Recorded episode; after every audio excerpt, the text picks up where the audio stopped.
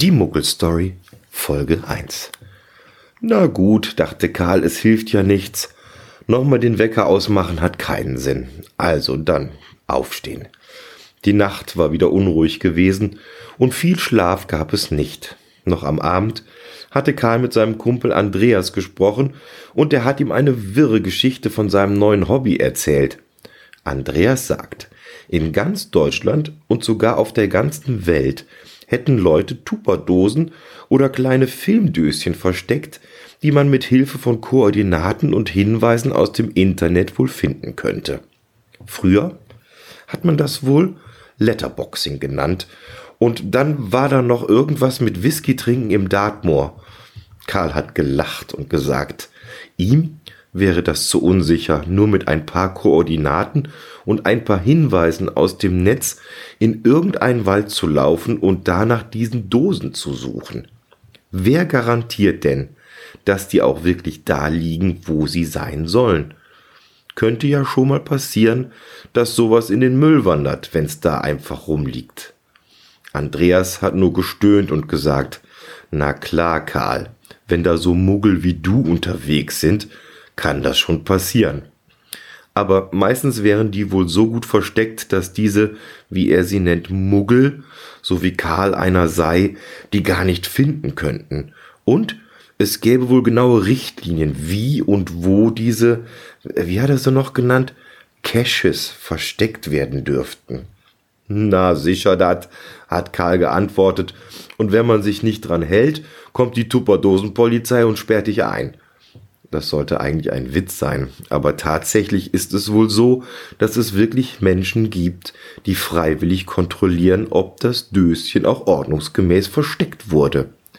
Andreas nannte sie Reviewer, und erst wenn die abgenickt haben, wird der Cache, wie Andreas immer sagt, auf irgendeiner Homepage freigeschaltet. Wenn Karl heute Nachmittag ein wenig Zeit hat, will er mal im Netz schauen – ob das wirklich alles so stimmt, was Andreas da wieder von sich gegeben hat. Und vor allem möchte Karl wissen, warum er jetzt plötzlich nicht mehr der beste Kumpel von Andreas ist, sondern nur noch ein Muggel. Die Muggel-Story Folge 2 Geocaching tippt Karl in die Suchmaschine und ist gespannt, was ihn da erwartet.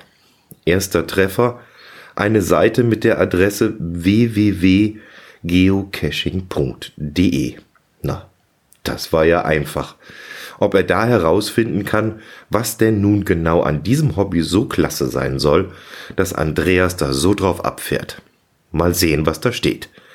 Geocaching ist eine moderne Form einer Schatzsuche bzw. Schnitzeljagd, ausgestattet mit einem GPS-Empfänger und den Koordinaten eines Schatzes aus dem Internet kann man die Schätze finden, die jemand anders an ungewöhnlichen Plätzen versteckt hat. Hier wird erklärt, wie man diese sogenannten Caches findet oder einen eigenen versteckt. Außerdem gibt es Informationen, wie man mit diesem aufregenden und lustigen Hobby anfängt. Also, das mit dem lustig kann Karl nicht so recht verstehen denn auf einer anderen Seite hat er gelesen, dass einige dieser Geocacher die ganze Sache wohl doch recht ernst nehmen.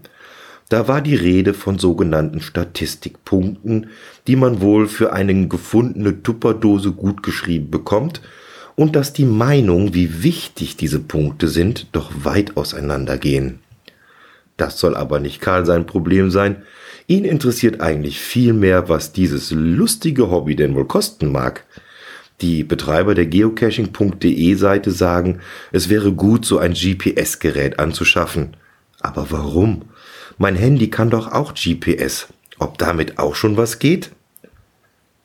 Andreas meint, damit könnte Karl vielleicht ein paar Where I Go Spiele machen, mehr aber auch nicht.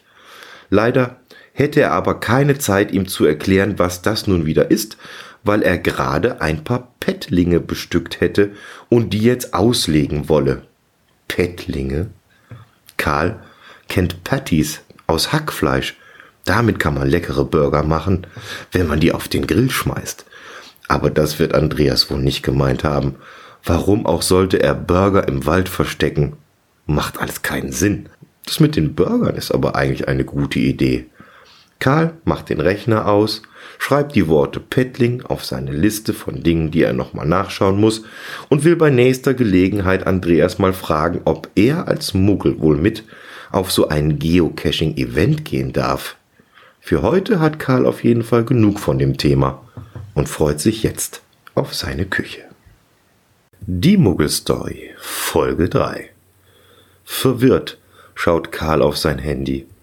Eine neue Nachricht von Andreas im Telegram. Da steht Sigra Zibra Ixney. Karl tippt die Worte Na, wieder gesoffen und drückt auf Senden. Die Antwort lässt nicht lang auf sich warten, ist aber auch nicht wirklich hilfreich. Da steht nur Rot 13.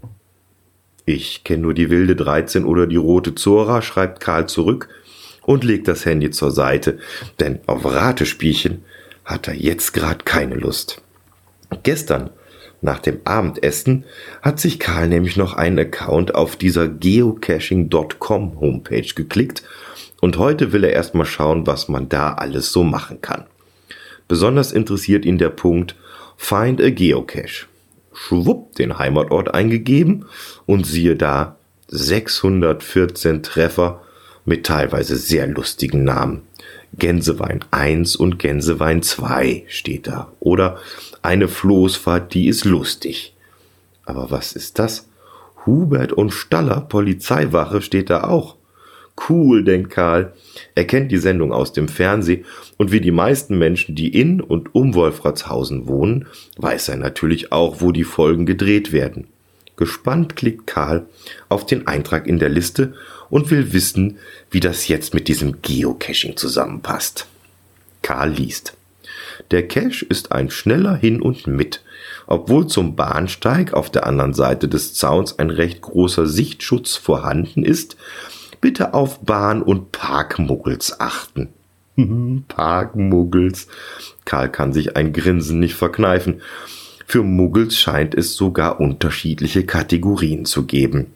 Aber noch interessanter findet er die Tatsache, dass nach der Beschreibung und diversen Koordinaten eine Zeile mit wild durcheinander gewürfelten Buchstaben zu sehen ist. Ganz ähnlich wie dieses Kauderwelsch, das Andreas ihm vorhin geschickt hat. Alles klar, wer Nichtwissende als Muggel bezeichnet, hat natürlich auch eine Geheimschrift am Start. Harry Potter lässt grüßen und ganz kurz stellt sich Karl seinen Kumpel Andreas vor, wie der im Dumbledore-Kostüm durch den Wald rennt und Tupperdosen einsammelt und dabei unverständliche mit diesem Rot 13 verschlüsselte Worte vor sich hin murmelt. Wahrscheinlich gibt's auch noch einen Cache, der dann Harry Potter und der Multicache des Grauens heißt. Karl wird es nicht wundern. Was Hubert und Staller betrifft, hat Karl sich ganz fest vorgenommen, dass er dabei Gelegenheit mal vorbeischaut.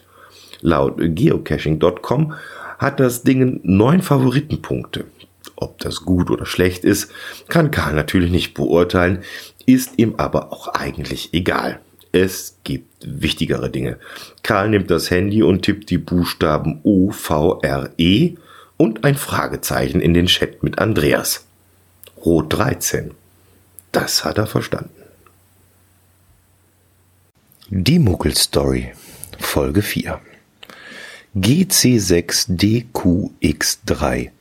Dieses Kürzel will sich Karl unbedingt merken. Versteckt sich doch dahinter dieser Hubert und Staller Cache, den er sich auf eine sogenannte Watchlist gepackt hat. Die letzten Tage hat er immer wieder mal die Seite von geocaching.com angesurft und sich, wie er jetzt immer mit einem Grinsen sagt, seinen wahrscheinlich ersten Cache angesehen. Dabei hat er schon einiges in Erfahrung bringen können. Zunächst natürlich die Koordinaten. Das war recht einfach und klar. Der verschlüsselte Hinweis stellt auch kein Problem mehr dar. Wenn man das einmal verstanden hat, wie der Buchstabensalat zu ordnen ist, geht das auch schnell. Bei seinem Cache stehen da die Worte sichtgeschützt, Zaunrohr oben, Zugband. Und neben diversen Fotos, die schon von anderen Suchenden hochgeladen wurden, hat Karl auch ein kleines Symbolbildchen gefunden, in der Art und Weise, wie diese Hinweisschilder, wo zum Beispiel auf dem Bahnhof die nächste Toilette ist oder die Gepäckaufbewahrung. Attribute nennen das die Geocacher und drei von den vier Bildern kann selbst Karl ohne groß nachzudenken erkennen.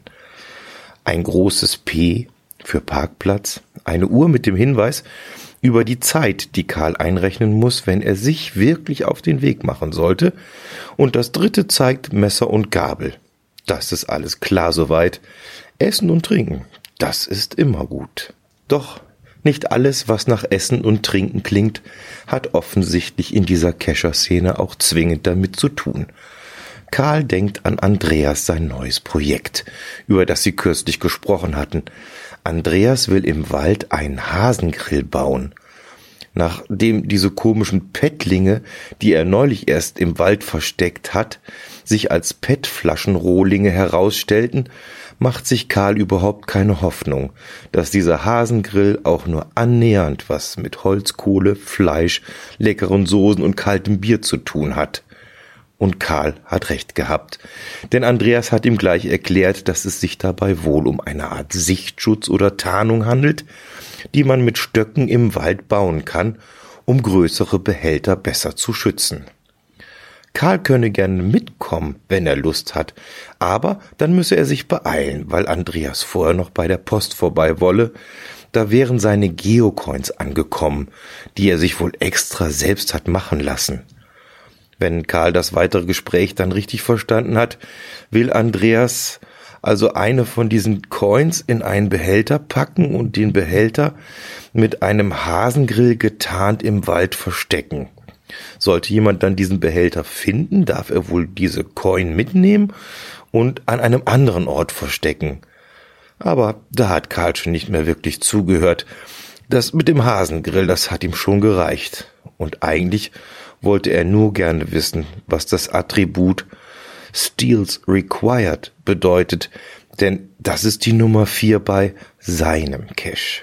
Die Muggel Story, Folge 5.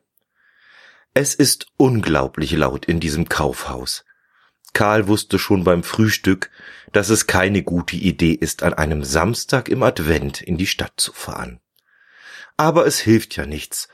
Das Weihnachtsfest steht vor der Tür und bei seinem vollgepackten Terminkalender bis Ende des Jahres ist heute einer der wenigen Tage, wo er Zeit hat, schon mal ein paar Weihnachtsgeschenke zu besorgen.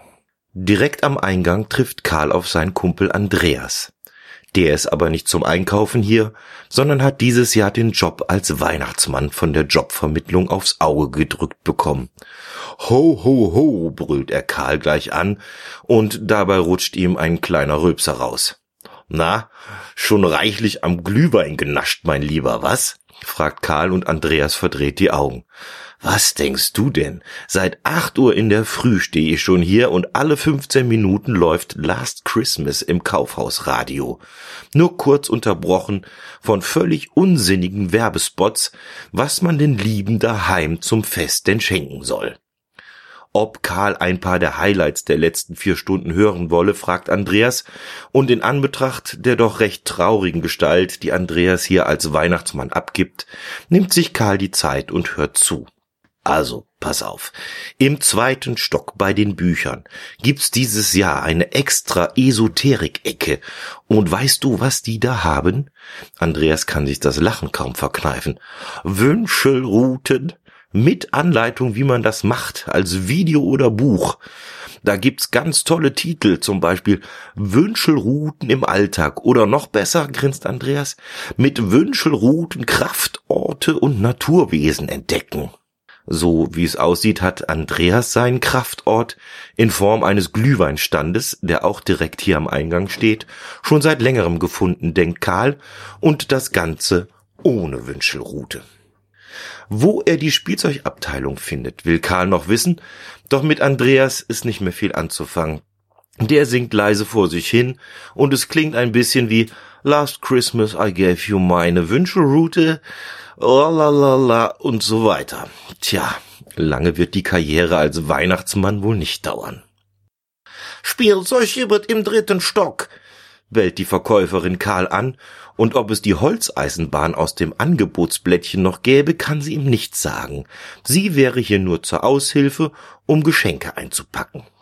Er soll gefällig selbst schauen und außerdem wäre das heute sowieso ein Scheißtag, weil sie ständig von diesem besoffenen Weihnachtsmann, der vor der Tür steht, angebaggert würde. Ja, ein unmöglicher Zeitgenosse, aber ich glaub, der macht das nicht mehr lang, sagt Karl und steigt in den nächsten Aufzug. Die Holzeisenbahn aus dem Blättchen gab's zum Glück noch. Denn die stand ganz oben auf dem Wunschzettel der Kinder. Mit Bahnhof, Brücken, Zügen, Prellbock, Bäumen, kleine Autos und sogar einem Autokran. Na, das wird ein Jubel geben daheim. Die Muggelstory, Folge 6. Na Karl, da hast du aber fette Beute gemacht heute, was? brüllt Andreas, als Karl das Kaufhaus verlässt. Der Rauschebart vom Weihnachtsmann ist inzwischen noch weiter nach unten gerutscht und dient wohl jetzt mehr als Sabberlätzchen. Karl erkennt eine Mischung aus Glühwein, Senf und Schokolade. Tja, Andreas, immer noch im Dienst? sagt Karl. Magst du sehen, was ich alles gefunden habe? Hier, schau. Eine Fünfer DVD-Box vom Planeten der Affen, für die große Tochter und ich habe ein Bildband über Schloss Neuschwanstein für die Schwiegereltern und die Holzeisenbahn für die Kleinen. Gibt es beides auch als Geocache? lallt Andreas und Karl staunt. Egal in welchem Zustand Andreas auch ist, über das Geocachen kann er immer noch erzählen. In vielen, teilweise doch recht unverständlichen Sätzen wird ihm dann erklärt, dass es einen Ape Cache gibt.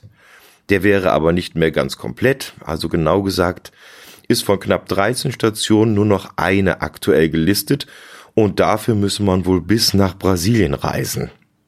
Ach so, sagt Karl.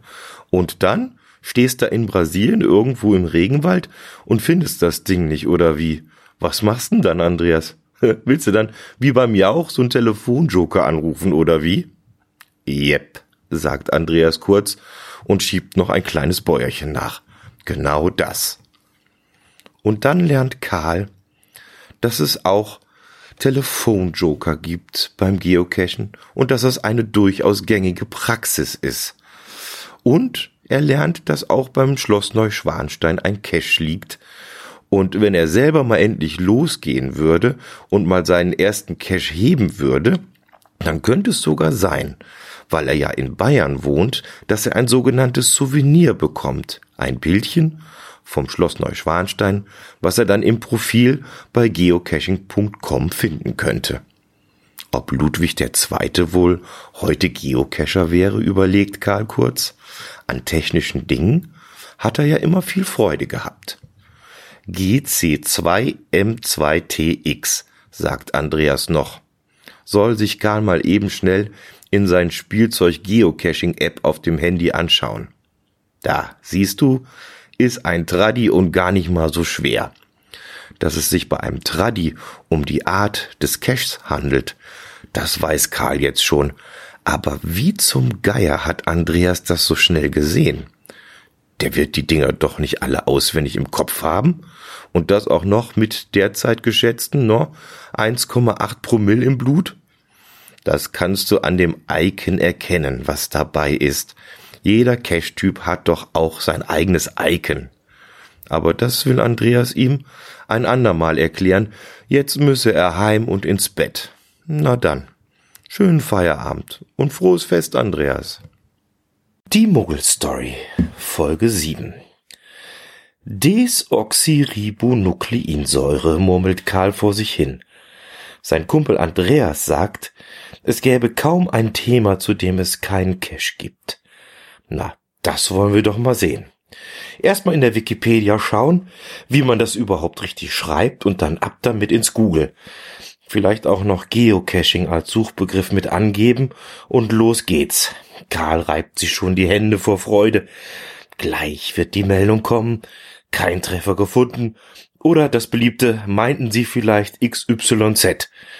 Karl wartet, und Bam. GC36E81. Ein Mystery Cache. Das kann doch nicht wahr sein. Los, Denk nach. Es muss etwas ganz Einfaches sein, etwas ganz Alltägliches, Worte, die niemals mit diesem komischen Geocaching zusammenpassen, sagt sich Karl. Aber was? Was ist somit das langweiligste Wort oder die langweiligste Beschäftigung, die man sich vorstellen kann? Ach, vielleicht sollte er erst mal eine kleine Zigarettenpause machen, und dann wird ihm schon was einfallen. Da Karl im Haus nicht raucht, macht er sich auf dem Weg Richtung Balkon. Die Wohnung sieht aber auch aus wie Sau, denkt er noch, und später muss er wohl dringend mal aufräumen. In der Küche steht noch der Raclette-Grill von Silvester, der muss wieder in den Keller, dann mal hier die ganzen leeren Flaschen wegbringen und so wie es aussieht, muss einer der Gäste wohl tatsächlich Konfetti mitgebracht haben. Daran kann Karl sich gar nicht mehr erinnern. Also dann aus dem Keller auch gleich mal den Staubsauger mit hochnehmen und dann wird hier klar Schiff gemacht. Aber Moment mal, denkt Karl. Staubsauger. Ja klar, Staubsauger. Das ist die Idee. Jetzt ist Karl sich sicher, den Suchbegriff schlechthin gefunden zu haben. Es wird doch niemand so krank sein und einen Cache zum Thema Staubsauger anbieten. Oder aber doch? GC4MBT9 steht da auf dem Bildschirm. Der große Staubsauger. Ein Tradi. Alles klar, denkt Karl. Kranke Menschen leben irgendwo zwischen Holzkirchen und Uettingen im unterfränkischen Landkreis Würzburg und nennen sich selbst auch noch Rapunzel. Äh, die Begriffe Konfetti, GC52K97 und Raclette, GC6RF5Z hat Karl dann auch noch versucht und dass es wohl bestimmt einen Cache gibt, der irgendwas mit leeren Flaschen zu tun hat, ist ihm auch so schon klar, das brauche er gar nicht erst versuchen. Karl schaltet den Rechner aus, steht langsam auf und macht sich auf den Weg. Denn er muss jetzt mit dem GC4 MBT9 das herumliegende GC52K97 aufsaugen. Die Welt ist doch verrückt. Die Muggel-Story, Folge 8. Randy McNally Forest 850 Outdoor GPS. Falk IBX 32 oder ein Garmin E-Trax 20. Ach du liebe Zeit, was nimmt man da nur? Eigentlich war es von Anfang an klar, dass es keine gute Idee war, Andreas zu fragen, ob Karl nun wirklich so ein GPS-Gerät braucht, um auch mal an dieser neuen Art der Schatzsuche, die Andreas da betreibt, teilzunehmen. Nach einem gefühlt einstündigen Vortrag, was gut und was schlecht ist und was auch so gar nicht geht, hat sich Karl nun diese drei Modelle merken können und den Begriff Field Notes. Das wäre eine coole Sache, hat Andreas gesagt. Soweit Karl das verstanden hat, geht's wohl darum, dass man unterwegs die gefundenen Tupperdosen ja nicht unbedingt auch gleich online loggen kann. Also auf geocaching.com Seite allen Bescheid sagt, hey, schau mal, ich habe eine Tupperdose gefunden. Und darum wäre es wichtig, dass man diese Field Notes erstellen kann und dass man diese dann später auf der Homepage hochlädt. Im Grunde genommen und das hat Karl schon verstanden, ist das nichts anderes wie eine TXT-Datei, die auf dem GPS-Gerät abgelegt ist. Und für die drei Modelle, die er jetzt auf seinem Zettel stehen hat, gibt es die Möglichkeit, genau diese Datei dann hochzuladen. Diesen Monat allerdings wird sich Karl so ein Gerät nicht leisten können, da fehlt einfach das nötige Kleingeld. Vielleicht geht im Frühling wieder was. Da spielt Karl seit langem mal wieder mit seiner Band. Und zwar am Flughafen in München, im Airbräu. Und da fällt wieder ein wenig Taschengeld ab, das er für solche Dinge hernehmen kann. Echt? Ihr spielt beim Flughafen in München, sagt Andreas. Das ist ja cool. Ob Karl wüsste, dass es da ein TB-Hotel gibt? Hm, na sicher, wird's am Flughafen auch Hotels geben, aber was ist jetzt daran so cool? fragt Karl. Ach, mein lieber Karl, startet Andreas jetzt in recht aufgesetztem väterlichen Ton. Das ist natürlich kein echtes Hotel, sondern so nennen wir einen Cache, und weil der so verkehrsgünstig liegt, ist der ideal, um diese Travel Bugs schnell mal auf die Reise zu bringen. Doch bevor Karl noch nachfragen konnte, was denn nun ein Travel-Bug schon wieder ist, wird Andreas hektisch. Er müsste jetzt ganz schnell auflegen. Eben gerade wäre eine SMS reingekommen, dass knapp zwei Kilometer von ihm daheim ein neuer Cache aufgemacht wurde und da er jetzt unter die FTF-Jäger gegangen ist, müsse er sich beeilen und zack hat er aufgelegt. Tja. FTF. Die Abkürzung kennt Karl jetzt schon. First to find. Aber verstehen, was daran so toll sein soll, kann er nicht. Was er noch nicht so richtig versteht, ist diese Geschichte mit diesen Fröschen, die von so manchem Geocachern da rumgeschliffen werden und die so lustige Namen haben wie Tillifee oder Quapo und warum es einen Hund gibt, den allen das Plüsch nennen, der aber, so wie Karl gedacht hätte, jetzt aber kein Fellmuggel ist, nein, sondern einfach nur das Plüsch. Würde Karl nicht wundern, wenn der sogar seinen eigenen Account bei geocaching.com hätte. Ach, vielleicht sollte Karl dieses Jahr doch mal so ein Event besuchen, um ein bisschen mehr zu verstehen, worum es hier eigentlich geht. Die Muggelstory Folge 9. Was? Du willst mit auf ein Geocaching-Event? fragt Andreas ungläubig. Ob Karl es nicht erst einmal eine Nummer kleiner anfangen möchte, will er wissen. Es gäbe da recht regelmäßig einen Geocacher-Stammtisch. Da könnte Andreas ihn gerne mal mit hinnehmen, wenn er Lust hat. Okay, sagt Karl, das machen wir. Und knapp drei Tage später fährt Karl bei Andreas vor dem Haus vor und nimmt ihn mit in die Stadt. Dort hat man sich einen Tisch reserviert und in der Regel kommen da so um die zehn Leute, sagt Andreas, und da könnte Karl bestimmt ein paar Fragen loswerden.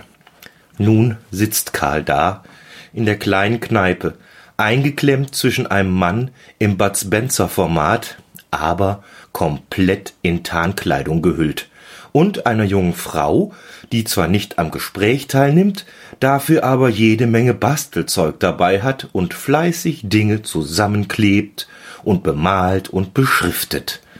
Ist das da wirklich ein kleiner Engel mit Heiligenschein? Andreas aber ist voll in seinem Element und das Wort voll ist hier quasi wörtlich zu nehmen. Karl überlegt, ob das jetzt das vierte oder fünfte Bier ist, das Andreas grad bestellt hat. Und wie immer, wenn Andreas so richtig in Fahrt kommt, fängt er an, Witze zu erzählen. Hier, hier, kennt ihr den? Hier, hier, pass auf, pass auf. Eine Frau sitzt im Flugzeug neben einem Priester. Vater, sagt sie, darf ich Sie um einen Gefallen bitten? Gerne, wenn ich kann, meine Tochter. Also wissen Sie, ich habe mir einen sehr teuren und ganz besonders guten Rasierapparat für Damen gekauft. Der ist aber noch ganz neu. Und jetzt fürchte ich, dass ich beim Zoll einen Haufen Abgaben dafür zahlen muss. Könnten Sie ihn vielleicht unter Ihrer Soutane verstecken? Das kann ich schon, meine Tochter. Das Problem ist nur, ich kann nicht lügen. Na ja, denkt die Frau, irgendwie wird das schon klappen. Und sie gibt ihm den Rasierer. Am Flughafen fragt der Mann vom Zollamt den Priester, ob er etwas zu verzollen hat. Vom Kopf bis zur Mitte nichts zu verzollen, mein Sohn, versichert der Priester. Etwas erstaunt fragt der Zollbeamte, äh, und von der Mitte abwärts? Da unten? sagt der Priester. Da hab ich ein Gerät für Damen, das noch nie benutzt wurde. Der Zollbeamte lacht schallend und ruft, der nächste bitte. Betretenes Schweigen am Tisch. Aber das stört Andreas schon lang nicht mehr, und er legt gleich noch einen nach, und Karl verschwindet erstmal vor der Tür, um in Ruhe eine zu rauchen. Trotz der diversen Getränke, die Andreas am Ende des Abends intus hat, lässt er es sich nicht nehmen, Karl auch wieder heimzufahren. Das Ganze gleicht zwar mehr einem Besuch im Autoscooter, aber irgendwie hat Andreas es geschafft, Karl heile daheim abzuliefern. Im Großen und Ganzen war der Abend zwar nett, aber viel schlauer ist Karl jetzt immer noch nicht. Die Muggelstory, Folge 10. Verdammte Axt, schimpft Karl vor sich hin, und das ist noch einer der fast jugendfreien Flüche, die er in den letzten drei Stunden so von sich gegeben hat. nachdem er schon auf dem Dachboden rumgekrochen ist und den Keller durchwühlt hat, ist er mittlerweile schon in der Garage angekommen.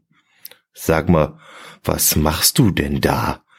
Und wie aus dem Boden gewachsen steht plötzlich Andreas hinter ihm. Ja, sag du mal, spinnst du mich so zu erschrecken? Macht Karl jetzt erstmal seinem ganzen Ärger Luft.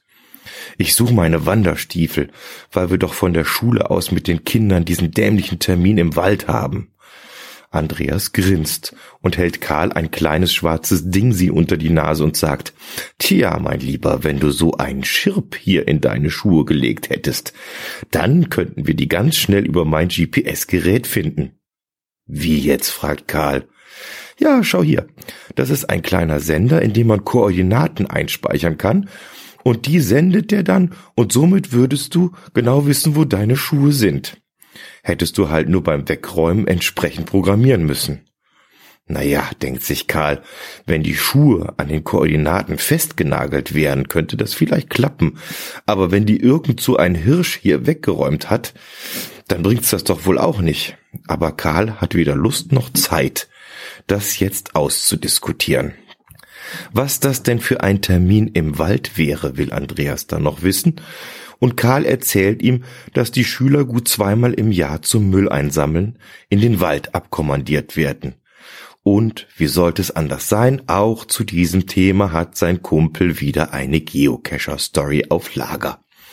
Er und seine Tuperdosen-Kumpel würden das auch regelmäßig machen, nur bei ihnen heißt das dann Zito. Das sei die Abkürzung für Cash in, Trash out. Ach so, sagt Karl. Na, dann könnt ihr ja gerne mitkommen am Samstag. Nein, sagt Andreas. Samstag hat er keine Zeit.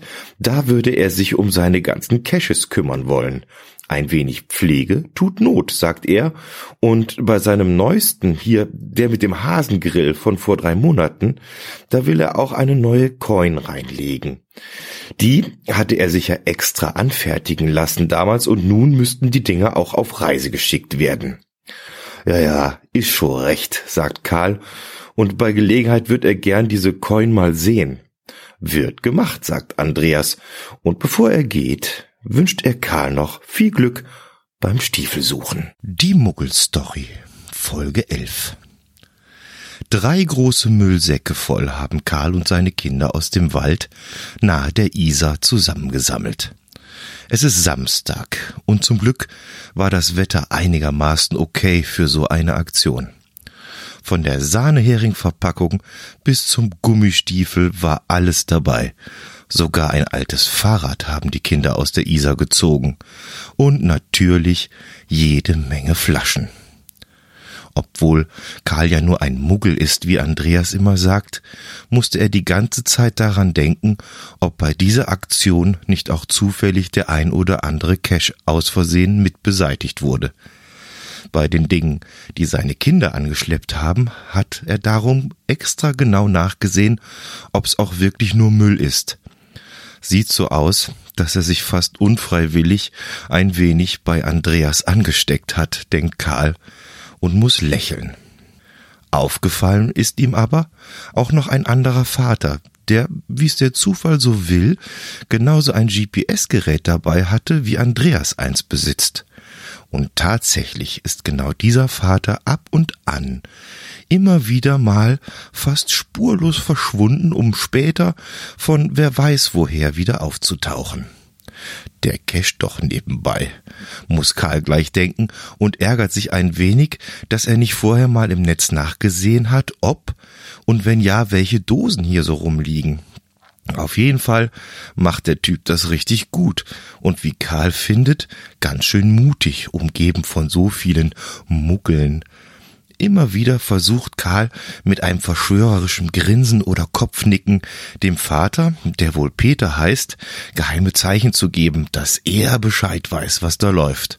Leider ohne Erfolg. Naja, denkt Karl, vielleicht darf man mit Muggeln nicht reden, wenn man gerade auf so einer geheimen Mission unterwegs ist. Später dann beschließen die Eltern und die Kinder nach der ganzen Arbeit noch zusammen das nahegelegene Wirtshaus aufzusuchen. Peter meint, die hätten da zurzeit ein Steinbier im Angebot, das muss man mal getrunken haben. Und endlich hat Karl ein Thema, mit dem er sich auskennt und kann mit seinem Wissen auftrumpfen. Und was noch besser ist, er kommt ganz wie zufällig mit Peter ins Gespräch. Steinbier, beginnt Karl. Das kenne ich von den Schwiegerelterns. Die wohnen in Kronach und da gibt's öfter mal das gute Leikheim. Das Pilz findet Karl auf jeden Fall schon mal sensationell und dass beim Steinbier tatsächlich beim Brauen heiße Steine in den Sud gestellt werden und somit der Malzzucker in der Maische ein wenig karamellisiert, das hat er mal irgendwo gelesen. Das Ganze gibt dem Bier dann eine rauchige Note.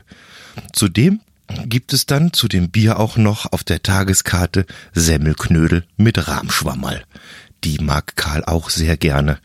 Bevor er nach Bayern gezogen ist, hat er mit dem Begriff Schwammerl nix anfangen können. Aber nun, nach gut 16 Jahren hier im Süden, sind die Pilze in Rahmsoße eins seiner Leibgerichte.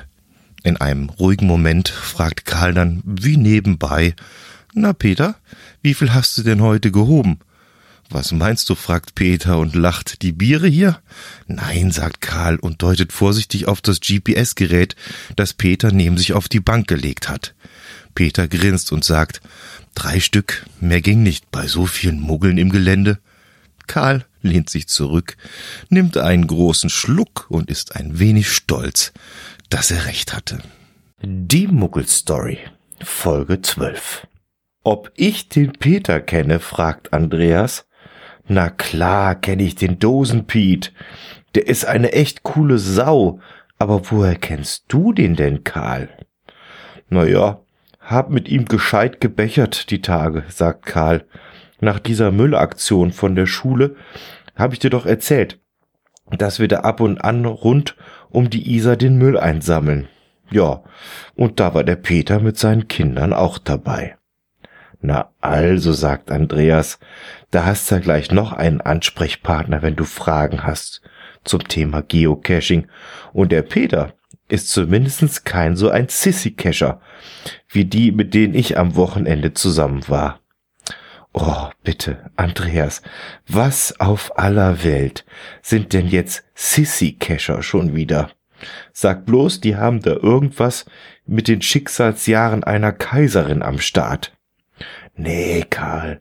Sissy-Cacher sind die, die zwar cashen gehen, aber am besten nur bei schönem Wetter und dann auch nur so, dass man sich ja nicht dreckig macht dabei.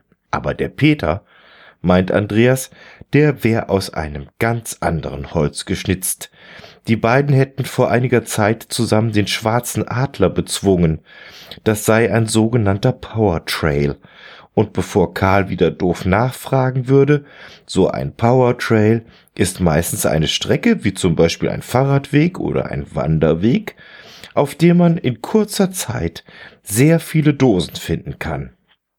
Sie hätten damals an die 49 Dosen gefunden, meint sich Andreas zu erinnern. Wenn Karl das genauer wissen wolle, könne er in den Loks noch einmal nachschauen. Auf jeden Fall hatten die beiden da viel im Tannheimer Tal. GC5RZ36 wäre der entsprechende Code.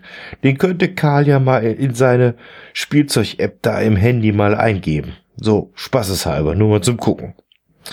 Und dann wagt sich Karl mal auf ganz dünnes Eis und versucht ganz fachmännisch zurückzufragen, in welche App denn genau er das eingeben soll.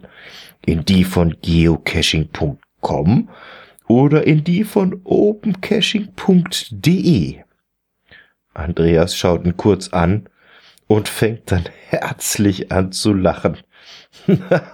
Schau mal an, sagt er dann.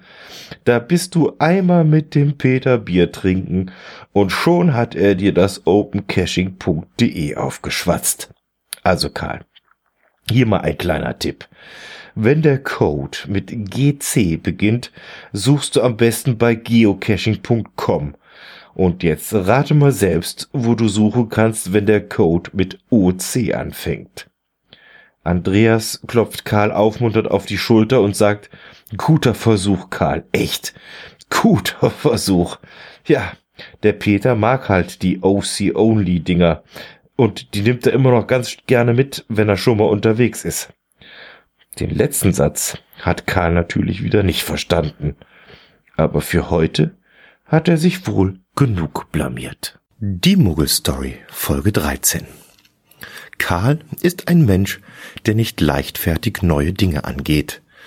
Das ist vielleicht auch ein Grund, warum er die Sache mit dem Geocaching nach wie vor nur rein theoretisch betrachtet hat. Auf jeden Fall will Karl niemals so ein Sissy-Cacher sein, wie die, von denen Andreas letzte Woche gesprochen hat. Sollte er sich dann mal wirklich auf den Weg machen, dann aber auch richtig, und wenn das heißt, sich auch mal dreckig zu machen oder bei Minusgraden raus zu müssen, dann will Karl das natürlich genauso machen. Mit den GPS-Geräten hat sich Karl ja schon seit längerem beschäftigt und ein Modell der Firma Garmin auf seinen Wunschzettel für die nächste Geburtstagsfeier geschrieben. Das nächste große Thema wird dann wohl die Anschaffung von anständiger Kleidung und von Schuhen sein. Da es hier in Bayern aktuell doch noch recht eisige Temperaturen hat, sollte er sich auf jeden Fall Thermounterwäsche besorgen. Mit so einem 0815 Baumwollschlüpfer will er nicht ins Gelände gehen und sich am Ende noch was abfrieren. Dann wäre noch rauszufinden, wo er einen guten Rucksack bekommt, der nicht zu groß ist, aber groß genug, dass die wichtigsten Geocaching-Dinge da reinpassen. Und neue gescheite Schuhe müssen her.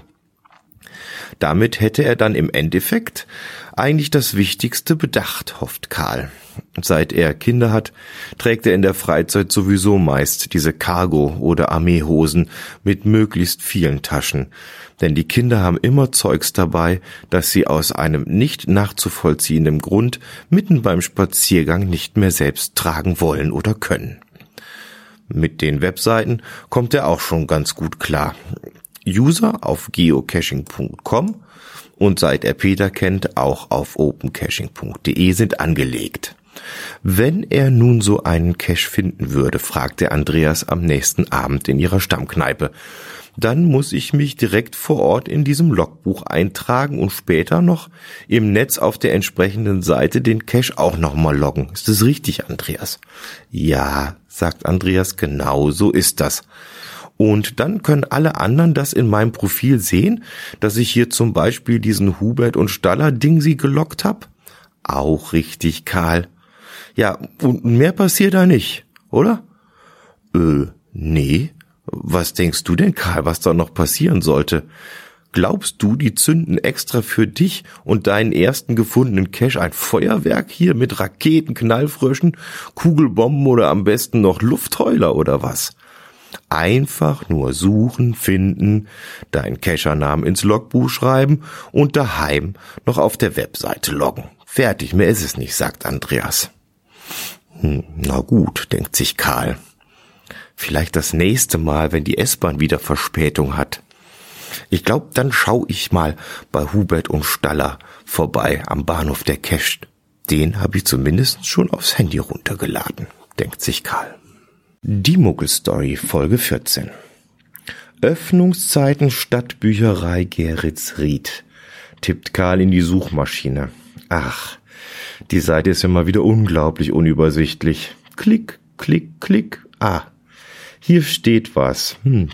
Freitag 12 bis 18 Uhr und Samstag 9 bis 12 Uhr. Na, das ist cool, dass die auch samstags geöffnet haben dann könnte das ja doch klappen, dass Karl mal vorbeigeht und schaut, was die eigentlich so an Büchern zum Thema Geocaching haben. Gesagt, getan und schon kurz vor neun steht Karl am Samstag vor der Tür der Stadtbücherei und knapp eine Stunde später ist er auch schon wieder draußen. Ein Buch hat er nicht in der Hand, aber eine CD-Hülle und darin das Hörbuch Neues aus Geocaching. Karl ist gespannt. Der Text im Booklet klingt vielversprechend. Schauspieler und Comedian Bernhard Hohecker sowie sein Freund und Mitautor Tobias Zimmermann sind bekennende Geocacher. Ihre karge Freizeit fristen sie regelmäßig vor Kälte oder Angst zitternd an fremden und unbekannten Orten irgendwo da draußen. Nein, tatsächlich berichten Bernhard und Tobi in diesem Hörbuch, wie sie für ihre Schatzsuche alpine Höhen erklimmen, in Schurkenstaaten reisen, die Welt mit Kreuzfahrtschiffen umrunden und lange verlassene Industrieanlagen, sogenannte Lost Places, erkunden. Mit dieser Leidenschaft stehen sie nicht alleine da und so konnten wir Geocacher aus dem ganzen Land nebst Österreich und der Schweiz begeistern, ihre Erlebnisse mit uns zu teilen. Und das Ganze sogar von Hohecker selbst vorgelesen. Teilweise zumindest. Daheim wisselt die restliche Familie vor sich hin, dass er tatsächlich den ganzen Weg zur Stadtbücherei und zurückgegangen ist, um sich ein Hörbuch über das Geocaching auszuleihen, anstatt in der Zeit einfach endlich mal selbst eine Dose zu suchen. Karl tut mal so, als ob er das nicht gehört hat und schreibt sich Lost Places gleich verlassene Gebäude in ein kleines schwarzes Buch. Das Notizbuch hat er sich tatsächlich gekauft, um alles, was er Neues an Informationen bekommt, aufzuschreiben. Nachdem er letzte Woche nochmal auf dem Geocacher Stammtisch war und dort auch Peter wieder getroffen hat, stehen da so Dinge wie Trampelfahrt nennen die hier Cacher Autobahn oder auch der Hinweis Signal ist bei Geocachern keine Zahnpasta oder eine Versicherungsgesellschaft, sondern das offizielle Maskottchen der Firma Groundspeak. Na, ist ja klar. Ein Frosch mit Antenne auf dem Kopf. Der Name wird natürlich englisch ausgesprochen, also Signal. Und das Ding kann man sich sogar als Plüschtier irgendwo in irgendeinem Onlineshop kaufen. Was auch sonst. Könnte alles in allem ein recht teures Hobby werden, denkt Karl und freut sich, dass er zumindest das Hörbuch nicht kaufen musste. Die Muggelstory Folge 15. So, Kinder, heute ist Samstag, die Sonne scheint und wir gehen gleich mal raus und holen die Fahrräder aus dem Schuppen. Wollen wir doch mal sehen, ob die den Winter gut überstanden haben und alle auch noch fahrtauglich und verkehrssicher sind. Wenn nicht, dann gibt's ja zum Glück gleiche um die Ecke den neuen Fahrradladen. Da bekommen wir notfalls alles, was wir brauchen. Mit diesem Weckruf schmeißt Karl seine beiden Töchter aus dem Bett und nach einem guten Frühstück geht's los. Und wie nicht anders zu erwarten, hatte eins der Räder den Winter leider nicht so gut überstanden. Warum auch immer sind beide Reifen platt. Da Karl, was handwerkliche Tätigkeiten betrifft, nicht gerade die hellste Leuchte am Baum ist, entscheidet er, dass hier der Fachmann ran muss und kurze Zeit später steht er und seine Kinder in der Fahrradwerkstatt, um das gute, aber leider kaputte Stück in Reparatur zu geben. Die Kinder mögen den Radladen sehr. Am besten gefällt ihnen die Ecke mit dem ganzen Zubehör Schnickschnack. Prinzessin Lillifee-Fähnchen, Bob der Baumeister klingeln oder aber der Hello Kitty Helm. Alles Dinge, die man gerne an dem eigenen Rad dran hätte. Schau mal, Papa, ruft die Kleinste. Das hier schaut ja aus wie ein Eichhörnchenschweif. Ih, wie ekelig. Karl grinst und muss daran denken, dass er damals stolz wie Oskar war, als er sich so einen Fuchsschwanz an sein altes Klapprad gepömpelt hatte.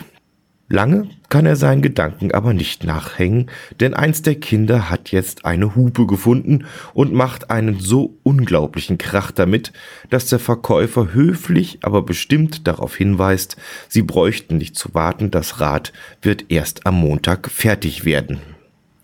Eigentlich hätte Karl ja gerne heute gleich eine kleine Fahrradtour mit den Kindern gemacht, aber das muss wohl jetzt warten. Zum Glück gibt's immer einen Plan B und der heißt heute angrillen.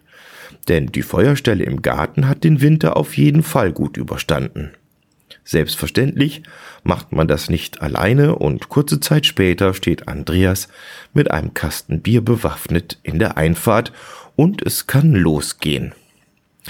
Äh, wie sieht's aus? Magst du auch Pilze und Mais auf den Grill oder lassen wir es beim Fleisch? fragt Karl. Nö, Gerne auch Mais und Pilze, sagt Andreas, aber bitte keine Maronenröhrlinge oder Semmelstoppelpilze. Rohrsemmel, wat? fragt Karl ungläubig. Na ja, das sind Pilze, die als sogenannte Cäsiumsammler bekannt sind, erklärt Andreas. Und die sind gerade hier in Bayern noch weit über dem erlaubten Grenzwert. Und das kommt alles noch von diesem Unfall in Tschernobyl. Kannst dir das vorstellen, Karl? Nein, das kann Karl sich eigentlich nicht vorstellen. Aber er überlegt, warum ein Mensch nur so viel unnötiges Zeug im Kopf haben kann, wie die Worte Cäsiumsammler oder Semmelstoppelpilz. Vielleicht sollte er Andreas mal bei einer Quizshow anmelden. Die Muggelstory, Folge 16. Zwei alte Männer gehen im Wald spazieren. In einem Anflug von jugendlichem Leichtsinn überlegen sie sich, wie früher mal wieder einen Weitpinkel-Wettbewerb zu machen. Gesagt, getan, man sucht sich einen ruhigen Platz, zwei Hosen gehen auf und das Rennen ist gestartet. Mist, sagt der eine Mann, ich hab mir auf den Schuh gemacht. Lass gut sein, sagt der andere, du hast gewonnen. Oh, oh, oh, Andreas ist wieder voll in Fahrt. Angrillen sei genau sein Ding, hat er gesagt und sich schon vor dem ersten Nackensteak vier kleine Pilze reingeschraubt. Wenn der Vorort Harald Junke erstmal so richtig loslegt, ist er kaum zu halten. Er soll aber bitte daran denken, dass hier auch Kinder mit am Tisch sitzen, sagt Karl, der selbst grad wieder mal mit diesen kleinen Nürnberger Würstchen kämpft. Die Dinger fallen aber auch zu gerne durchs Grillrost. Was denn die vegane Tochter auf den Grill schmeißen wolle, will Andreas nun wissen. Da sei ja die Auswahl nicht so groß, oder? Nun ja, sagt Karl, da täuscht dich mal nicht. Wenn ich das richtig sehe, hat sie sich Veggie-Burger selbst gemacht. Hier, schau, Andreas. Das sind diese Dinger, die fast wie Frikadellen aussehen. Die bastelt die Tochter irgendwie aus Reis und Kidneybohnen zusammen. Burger aus Kidneybohnen. Ist ja lustig, sagt Andreas. Könnte man ja fast als Geocaching-Essen bezeichnen. Wieso? will Karl jetzt wissen und ist gespannt, wie Andreas hier jetzt wieder die Kurve zu seinem Lieblingshobby kriegt. Na, höre mal zu, Karl. Am 3. Mai 2000 vergrub ein gewisser Dave Ulmer einen schwarzen Plastikeimer, in dem er neben CDs, einer Videokassette, einer Dollarnote, einem Buch und ich glaube einer Steinschleuder auch eine Konservendose mit Bohnen reingelegt hat. Anschließend veröffentlichte er die Koordinaten des Verstecks und so war eigentlich das Geocaching geboren. Ja, und die Dose, die nennt man bei uns jetzt auch OCB. Old Can of Beans. Unter dem Code TBGJAA könne sich Karl das Ding sogar auf geocaching.com anschauen. Ja, und noch was, Karl. Du wolltest doch mal mit auf ein Event, oder? Ich glaube, da habe ich genau das Richtige für dich. Am 13. April ist dieses Jahr Gründonnerstag und da soll Karl sich mal so ab 10 Uhr in der Früh beim Dönerimbiss am Rathausplatz einfinden. Da fände ein Dönerstag-Event statt. Das wäre fast schon Tradition, dass sich die Freunde der Tupperdose an dem Tag dort treffen. So Karl, und jetzt reich mir doch noch mal bitte so ein Bier rüber. Die Luft ist ja viel zu trocken hier. Ob Andreas heute noch den Nachtcash absolvieren kann, so wie er sich das vorgenommen hat, wagt Karl jetzt mal zu bezweifeln. Wenn er die Schlagzahl beibehält, wird Karl ihn wohl mitsamt einem Eimer im Gästezimmer unterbringen müssen. Naja, in diesem Sinne, erstmal Prost, Andreas. Die Muggelstory, Folge 17. Nach dem Wochenende kommt, wie sollte es auch anders sein, wieder der normale Alltag auf Karl zu. Von seinem kleinen, beschaulichen bayerischen Dorf bis zum Arbeitsplatz braucht Karl in der Regel und wenn alles klappt, so um die anderthalb Stunden. Zeit, die Karl gerne mit Musik oder einem guten Buch verbringt. In Bus und S-Bahn gehört das Handy ja mittlerweile zur Standardausrüstung des Berufspendlers oder Schülers. Kaum noch jemand, der nicht mit Kopfhörern in oder auch auf den Ohren dort seine Zeit verbringt. Seit gut einem Jahr ist Karl neben der Musik auch begeisterter Podcast-Hörer. Das ist so ein wenig wie Radio aus dem Internet auf Bestellung. Sehr gerne mag Karl diese sogenannten Laber-Podcasts oder auch Personal-Podcasts. Da wird in lustiger Runde oder eben auch alleine für sich Dinge aus dem Leben erzählt. Der eine stellt mal eine Serie vor, die er gerade schaut, wo zum Beispiel ein Mädchen von einer Klobrille, die aus einem Flugzeug gefallen ist, erschlagen wird und von da an als Untote anderen Menschen beim Sterben hilft. Oder zwei Promis definieren das Wort warme Brille als eine Zusammenstellung aus zwei warmen Wiener Würstchen, in deren Halbkreis ein großer Klecks Kartoffelsalat mit Senf zu liegen hat. Oft gibt's hier auch was zu gewinnen. Meistens sind das Tassen, wie Karl feststellen muss. Zurzeit ist aber wohl auch ein Waffeleisen im Gespräch, das als Wanderwaffeleisen quer durch die Welt reisen soll. Wer denkt sich nur so einen Unsinn aus? Auch zum Thema Geocaching soll's wohl den ein oder anderen Podcast geben, aber die haben es noch nicht auf Karl sein Handy geschafft. Eine weitere beliebte Beschäftigung in der S-Bahn ist das Sortieren und vor allem das Aussortieren von Dingen aus der Arbeitstasche. Kassenzettel, Bonbonpapierchen. Oh, was ist das hier? Ein Flyer. Hm, da steht Profi Drive. Wir schulen die Zukunft. ProfiDrive hat sich im täglichen Umgang mit seinen Kunden sowie dem angebotenen Trainingsportfolio kontinuierlich verbessert und erweitert. Heute gehören kundenspezifische Trainings in Nischenmärkten genauso zum Trainingsangebot von ProfiDrive wie die Berufskraftfahrer-Weiterbildung nach BKRFQG eine Abkürzung, die wohl für das schöne Wort Berufskraftfahrerqualifikationsgesetz steht. Karl erinnert sich, das Ding haben sie letzte Woche verteilt am Westtor, da standen so ein paar Auszubildende. Ja, ja, stimmt. Hochglanz mit schickem LKW-Foto und fünf Seiten unnötigem Wissen. Zumindest was Karl betrifft. Der hat nicht vor, in nächster Zeit einen LKW-Führerschein zu machen. Also weg damit und gekonnt im Papierkorb der S7 Wolfratshausen Richtung Kreuzstraße entsorgt. Profi Drive, ja gerne, aber mit dem ÖPNV. Die Muggelstory, Folge 18. Die Zeit rennt ja nur so dahin, denkt Karl, als er einen Blick in seinen Terminkalender wirft, um mal zu schauen, ob das mit diesem Dönerstag-Event denn überhaupt zeitlich bei ihm klappen könnte. Andreas meinte ja, das wäre was für ihn. Sieht alles in allem ganz gut aus. Zeit hätte er und die Kinder, die kann er ja bestimmt mitbringen. Ob er sich da vorher anmelden muss oder ob man da einfach so vorbeigehen kann. Zum Glück ist heute Elternabend in der Schule und wie es aussieht, gehen Peter und Karl danach sowieso noch auf ein Bier in die Wirtschaft. Peter weiß bestimmt, wie das geht. Du Karl, das ist ganz einfach. Wenn das ein offizielles Event ist und wenn's gelistet ist, kannst du einfach ein Will Attend hinterlassen. Das heißt in dem Fall so viel wie ich werde vorbeischauen und damit bist du sowas wie angemeldet. Da ich aber einer der Cacher bin, der das Event ausrichtet, hat sich das jetzt eigentlich schon erledigt, lacht Peter. Also ich würde mich freuen, wenn du vorbeikommst.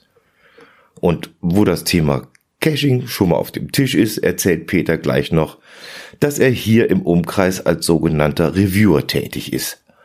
Den Begriff kennt Karl schon und erinnert sich daran, wie er sich die Jungs und Mädels damals als Cache-Polizei mit Uniform und Kelle vorgestellt hat. Passt irgendwie zu Peter, dass er sich ehrenamtlich um die Geocaches in seinem Bezirk kümmert. Karl könne gerne am Wochenende mitgehen, wenn Peter eine Runde durch den Wald macht, um die ein oder andere Dose zu überprüfen. Sind auch keine T5er dabei, hat Peter gesagt, und Karl könne die Kletterausrüstung und den Taucheranzug daheim lassen. Spannend wäre wohl, ob die Owner, die von Peter schon einen Hinweis bekommen haben, dass sie ihre Caches mal pflegen sollen, das auch getan haben. Der eine steht wohl schon nah davor, ein sogenanntes NA abzubekommen. NA? fragt Karl. Was heißt das jetzt schon wieder genau? Na, pass auf, Karl. Wenn ein Cache mit NA gelockt wird, enthält das die Aufforderung an die Reviewer, also an mich, den Cache aus der Liste der suchbaren Caches zu entfernen. Vorher sollte ich versuchen, mit dem Cache-Owner Kontakt aufzunehmen.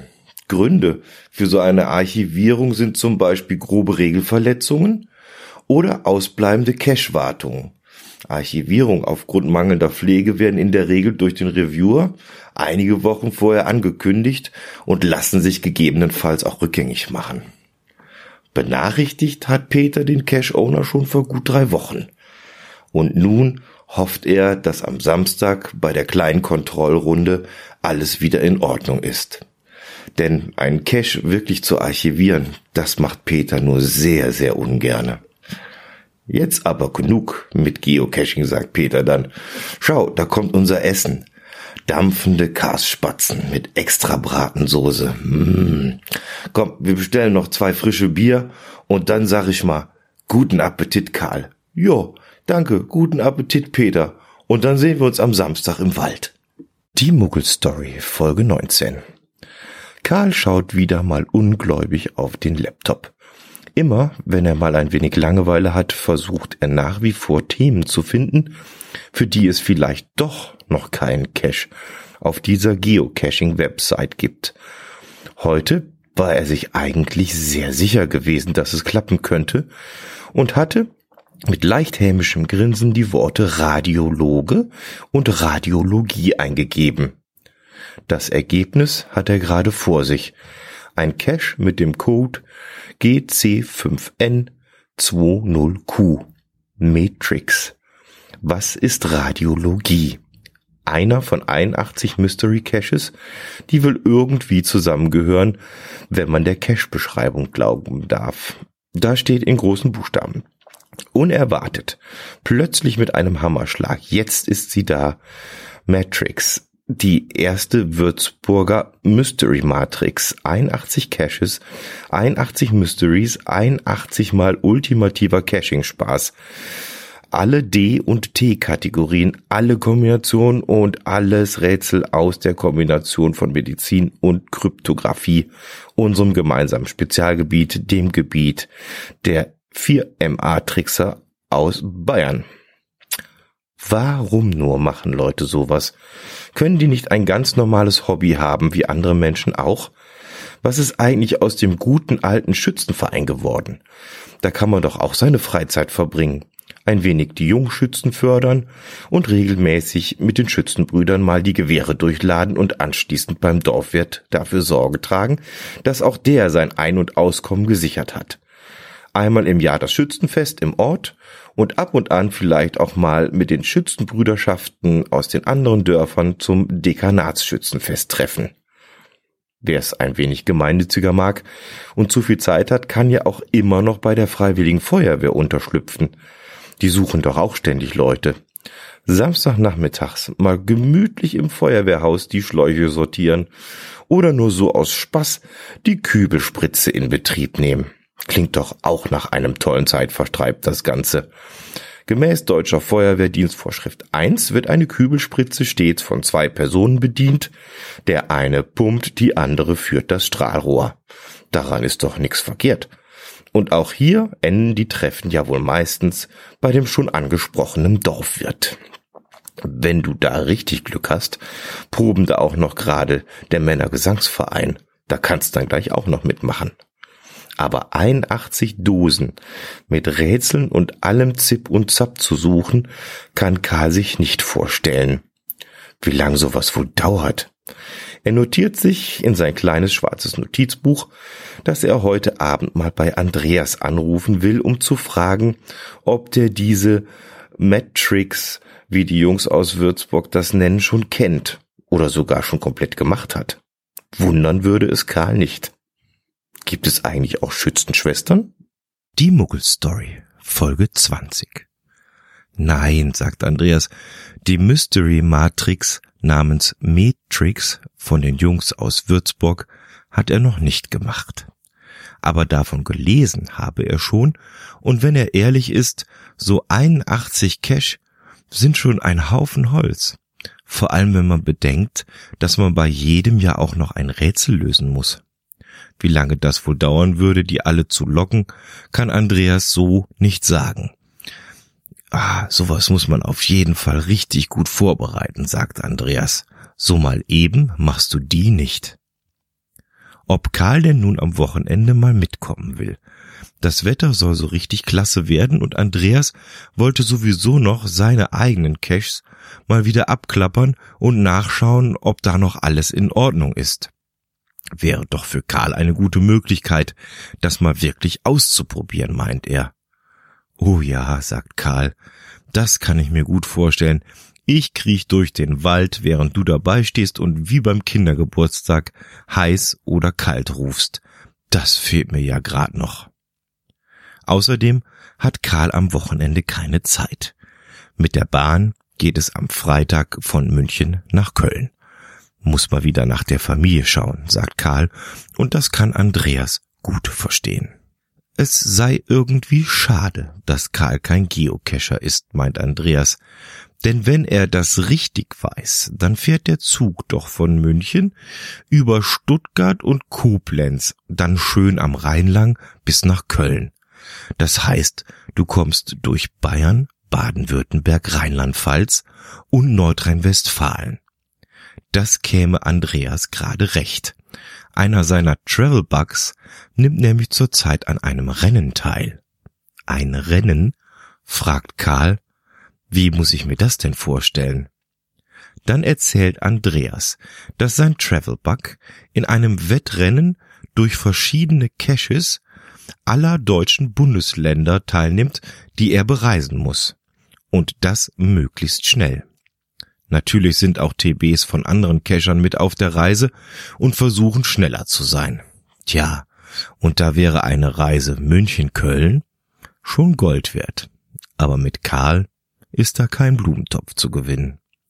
Für Andreas ist das wohl Premiere, dass einer seiner TBs auf der Reise ist und an so einem TB-Rennen teilnimmt. Er habe aber sehr wohl schon mal einen sogenannten Challenge Cache gemacht, erzählt Andreas dann. Da musste er innerhalb von einem Tag in alle 16 Bundesländer reisen, mindestens einen Cache suchen, finden und loggen. Quatsch, rutscht es Karl heraus. Nee, nee, nix Quatsch. Kannst du sogar in deinem Spielzeug-Handy-App nachschauen. Gib mal den GC-Code GC2NMA8 ein. Die Muggel-Story, Folge 21. Das war ja mal so ein richtiger Scheißtag heute, denkt Karl, als er endlich daheim die Laptoptasche in den Flur stellt und seine Jacke aufhängt. Es ist Freitagnachmittag. Normalerweise ist Karl dann immer gut drauf, weil ja das Wochenende kommt und er sich Zeit für seine Familie und die Hobbys nehmen kann. Aber heute ist er nachdenklich. Auf der Fahrt nach Hause ist am S-Bahnhof Marienplatz ein Mann zusammengeklappt. Soweit Karl das sehen konnte, nicht sehr viel älter wie er selbst. Glück im Unglück, dass wie zufällig gerade eine kleine Gruppe von Sanitätern mit auf dem Bahnsteig standen. Die waren eigentlich auf dem Weg zum Stadion, um da beim heutigen Fußballspiel ihren Dienst zu schieben. Mit einer erstaunlichen Routine hat einer der Jungs gleich mal diesen komischen Kasten von der Wand gerissen, wo Karl sich schon immer gewundert hat, was das für ein Ding ist. Dank der Wikipedia weiß er jetzt Bescheid. AED nennt man das Wunderkästchen und die Abkürzung steht für automatisierter externer Defibrillator umgangssprachlich auch Laiendefibrillator genannt. Mit ein paar geschulten Handgriffen war das Teil ausgepackt und von den Ersthelfern in Betrieb genommen. Nur gut, dass die zur Stelle waren, denn wenn Karl ganz ehrlich ist, glaubt er nicht, dass er sich das zugetraut hätte. Der letzte Erste-Hilfe-Kurs liegt bestimmt schon Jahrzehnte zurück. Das muss irgendwann in der Zeit gewesen sein, wo er Zivildienst gemacht hat. Für Karl ist jetzt klar, dass er da dringend mal eine Auffrischung braucht und er weiß auch schon, wen er da fragen kann. Sein Kumpel Andreas arbeitet ehrenamtlich beim Rettungsdienst. Rotes Kreuz oder Johanniter? Da ist Karl sich nicht ganz sicher, aber das ist in dem Fall ja auch egal. Das nächste Mal, wenn er Andreas trifft, wird er nachfragen, wann und wo man da einen Erste-Hilfe-Kurs machen kann und ob da auch gezeigt wird, wie dieses AED zu bedienen ist. Nach dem Abendessen klingelt das Telefon und Peter ist dran. Gal, du alter schwere Nöter, wie sieht's aus bei dir? Im Gasthof Iserwinkel spielt heute Abend eine Oldie-Band. Ich würde dich so gegen 20 Uhr abholen und dann lassen wir es mal ein wenig krachen. Was meinst? Och, ja, nee. Ich weiß nicht. War heute nicht so doll der Tag. Eigentlich wollte ich nur noch aufs Sofa, ein wenig Babylon 5 schauen oder vielleicht auch einfach nur direkt ins Bett. Und dann erzählt Karl, was am Marienplatz passiert ist. Ja, dann erst recht, sagt Peter. Wer weiß schon, wann es uns vom Stangerl haut. Ich bin um acht bei dir, keine Widerrede, und zack, hat Peter aufgelegt. Knapp zwei Stunden später steht Karl mit einem kalten Bier an der Theke gelehnt im Isarwinkel und hört der Band zu, wie sie die alten Klassiker spielen.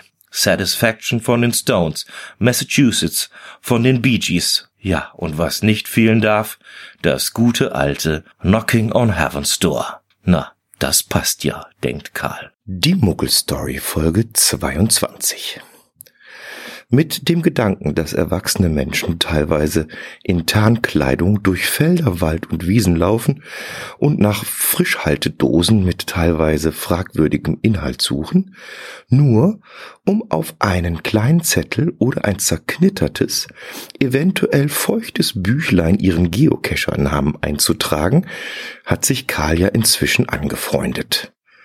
Nicht zuletzt da er Peter und Andreas als sonst doch recht normale Menschen kennengelernt hat. Doch die Einladung zu einem Event, die heute per Mail von Andreas bei ihm eingetroffen ist, lässt Karl doch erneut zweifeln, ob Geocaching jemals seine Welt werden könnte. Hinter dem GC-Code GC6Q0VN versteckt sich das sogenannte Tippi-Tippi-Tap-Event, und spaßeshalber hat Karl noch gedacht, haha, Indianer, ich hör dir trapsen. Wie nah Karl mit diesem Gedanken an der Wirklichkeit ist, konnte er nicht wissen. Auf der Facebook-Seite zum Event wird er prompt mit einem Bild eines Aushilfsindianers mit Brille begrüßt. Karl May würde sich im Grab umdrehen und Winnetou war seines Wissens doch auch als Adlerauge bekannt. Ein weiterer Blick auf die Eventbeschreibung schafft letztendlich Gewissheit. Ja, am 20. Mai 2017 spielen die Geocacher Cowboy und Indianer in einer Ritterburg.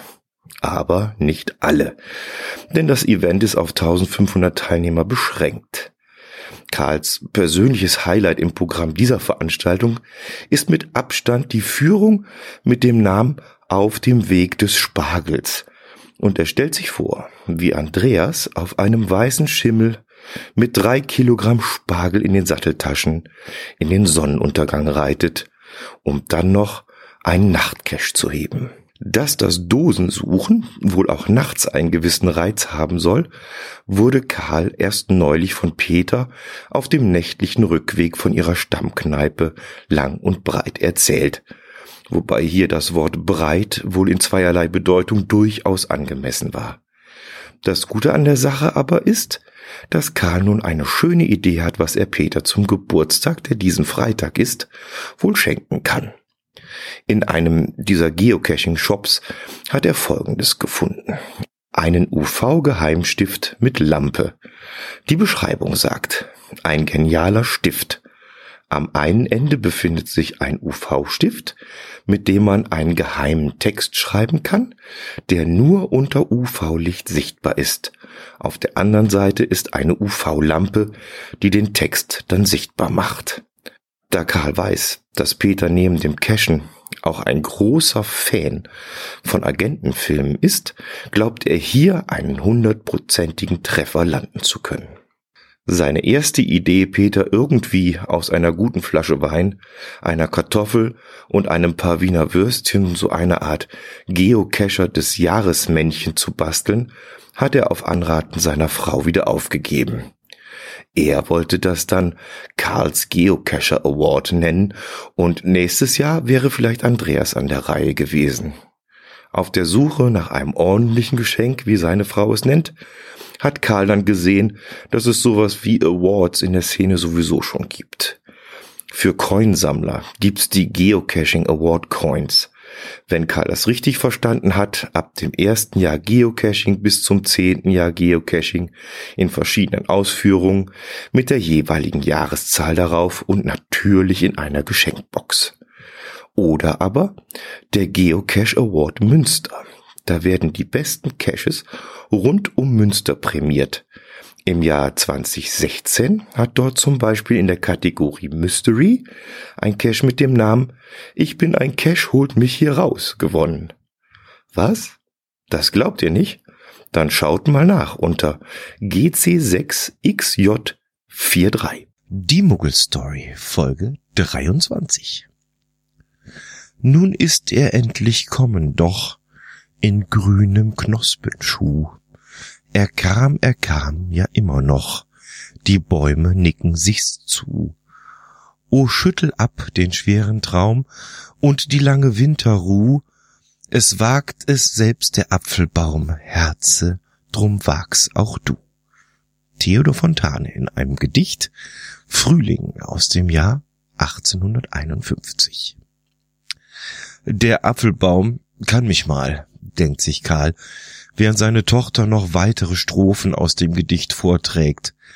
Jedes Jahr, wenn die Bäume und Pflanzen hier ihre Frühlingsgefühle hemmungslos ausleben und zur Erhaltung ihrer Art den Blütenstaub wie bekloppt quer durch die Gegend blasen, genau dann sitzt Karl mit tränenden Augen und laufender Nase bei seinem Hausarzt, um dem Heuschnupfen Einhalt zu gebieten. Besonders im April und Mai sind die Birkenpollen unterwegs und auf die reagiert Karl leider sehr heftig.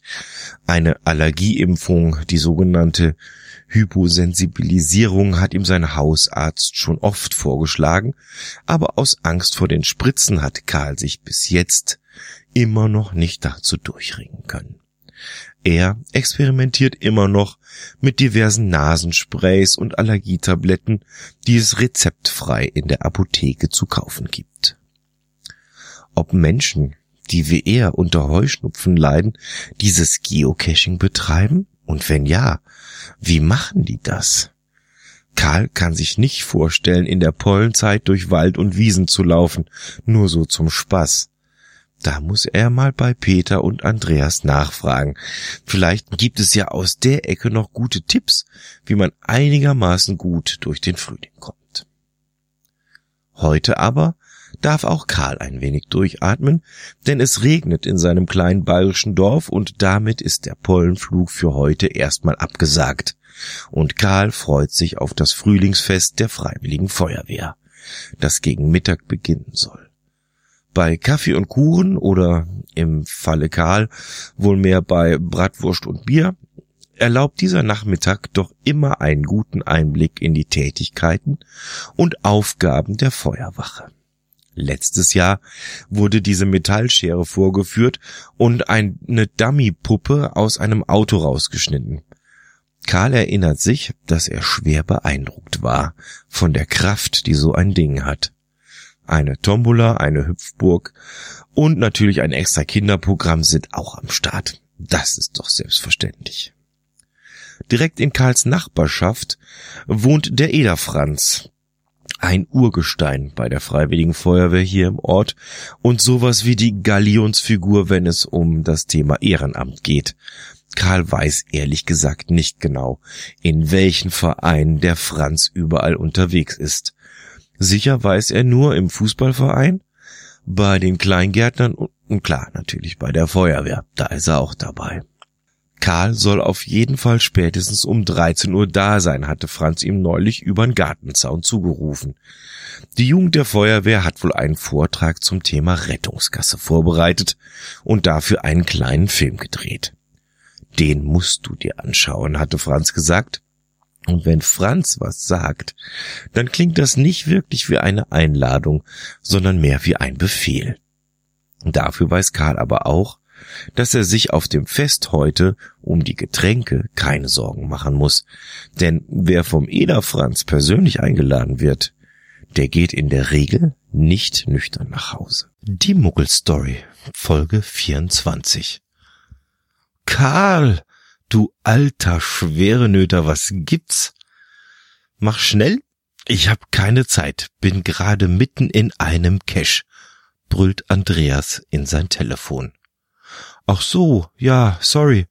Du, wenn du keine Zeit hast, warum gehst du denn dann an dein Telefon? will Karl wissen und ob Andreas Angst habe, dass ihm die Dose vor der Nase davonlaufen würde. Ja, Karl, heute in gewisser Weise schon, sagt Andreas, und ob Karl schon einmal was von einem Echtzeit-Cache gelesen oder gehört hat.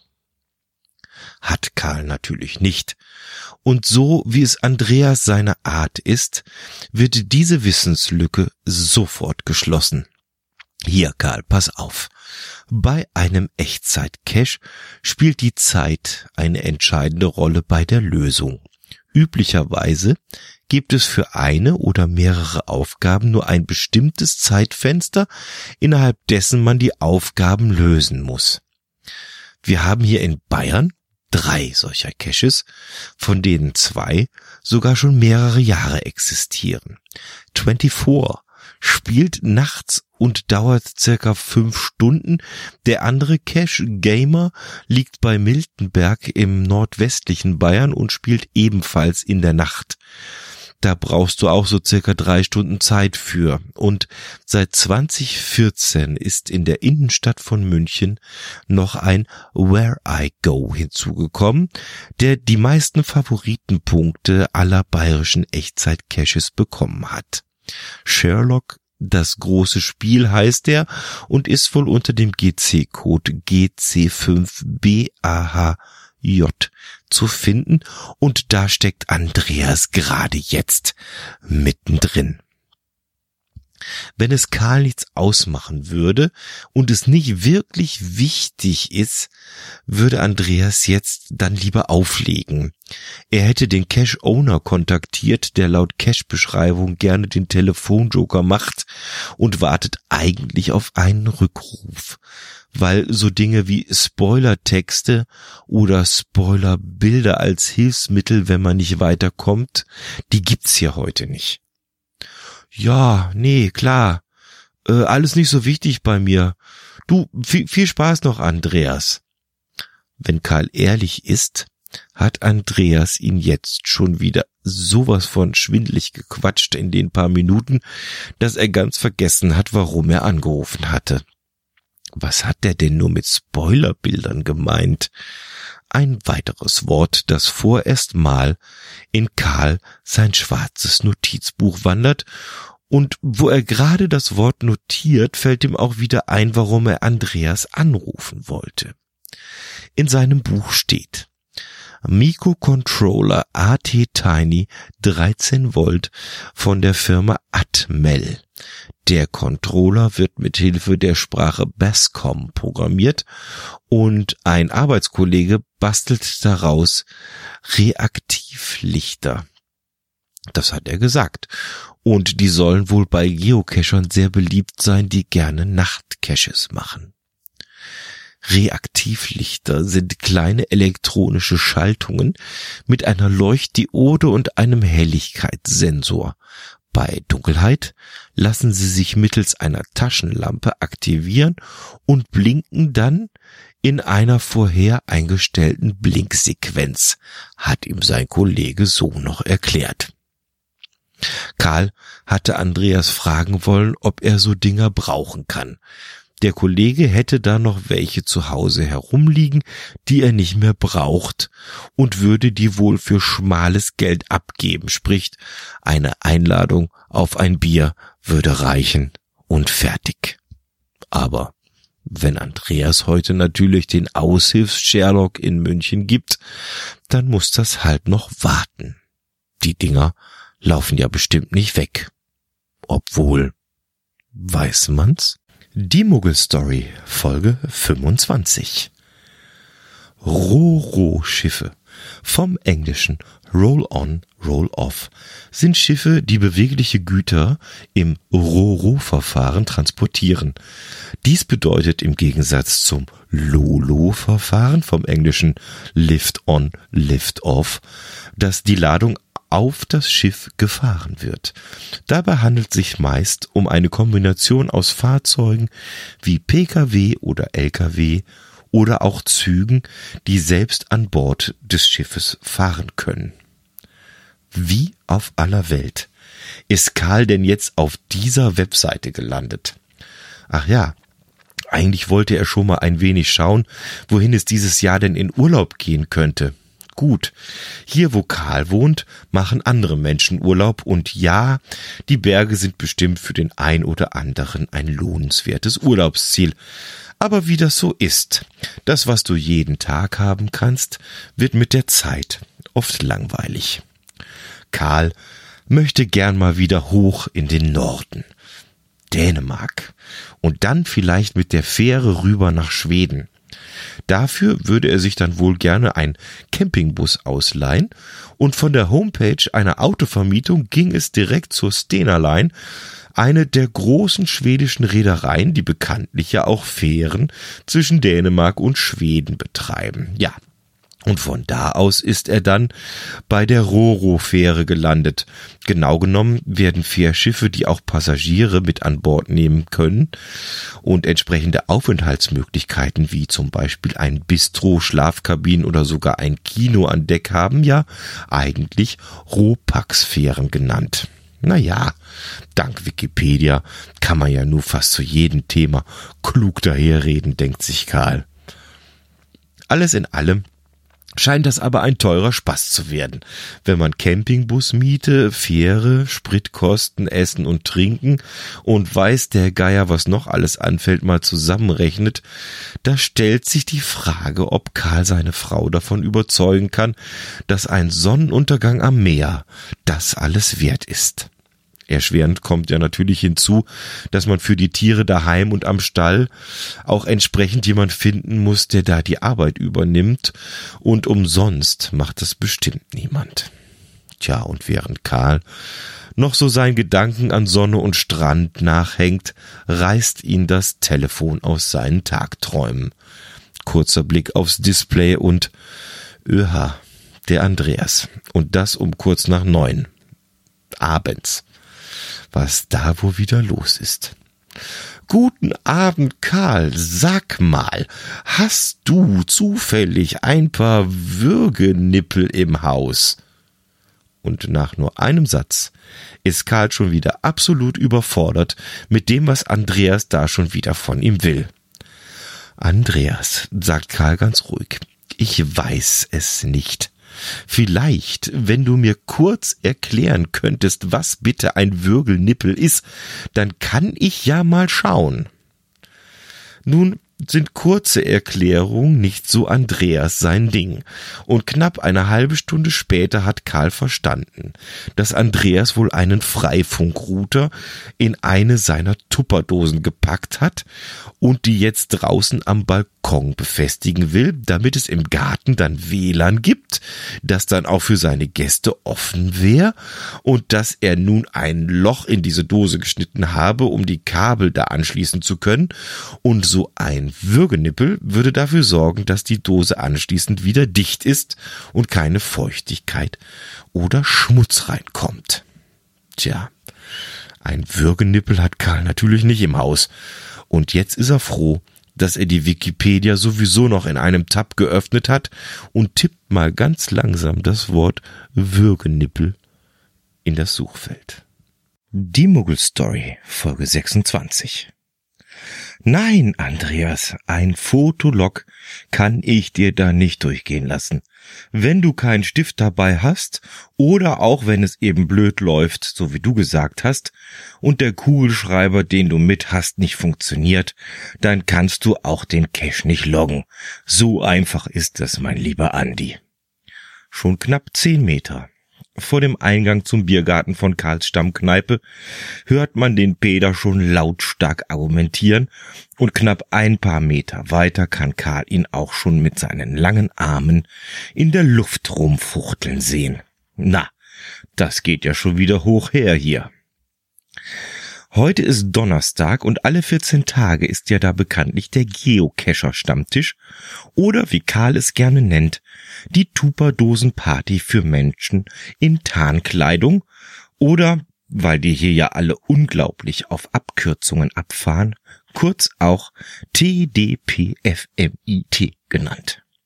Jetzt springt auch Andreas auf und versucht Peter seinerseits klarzumachen, dass es in seinem Fall der, der Log doch gültig sein muss und, und dass dieses ganze Thema doch überhaupt mal ordentlich irgendwo geklärt werden müsste. Mensch, Peter, sagt Andreas, Du bist doch auch Kescher.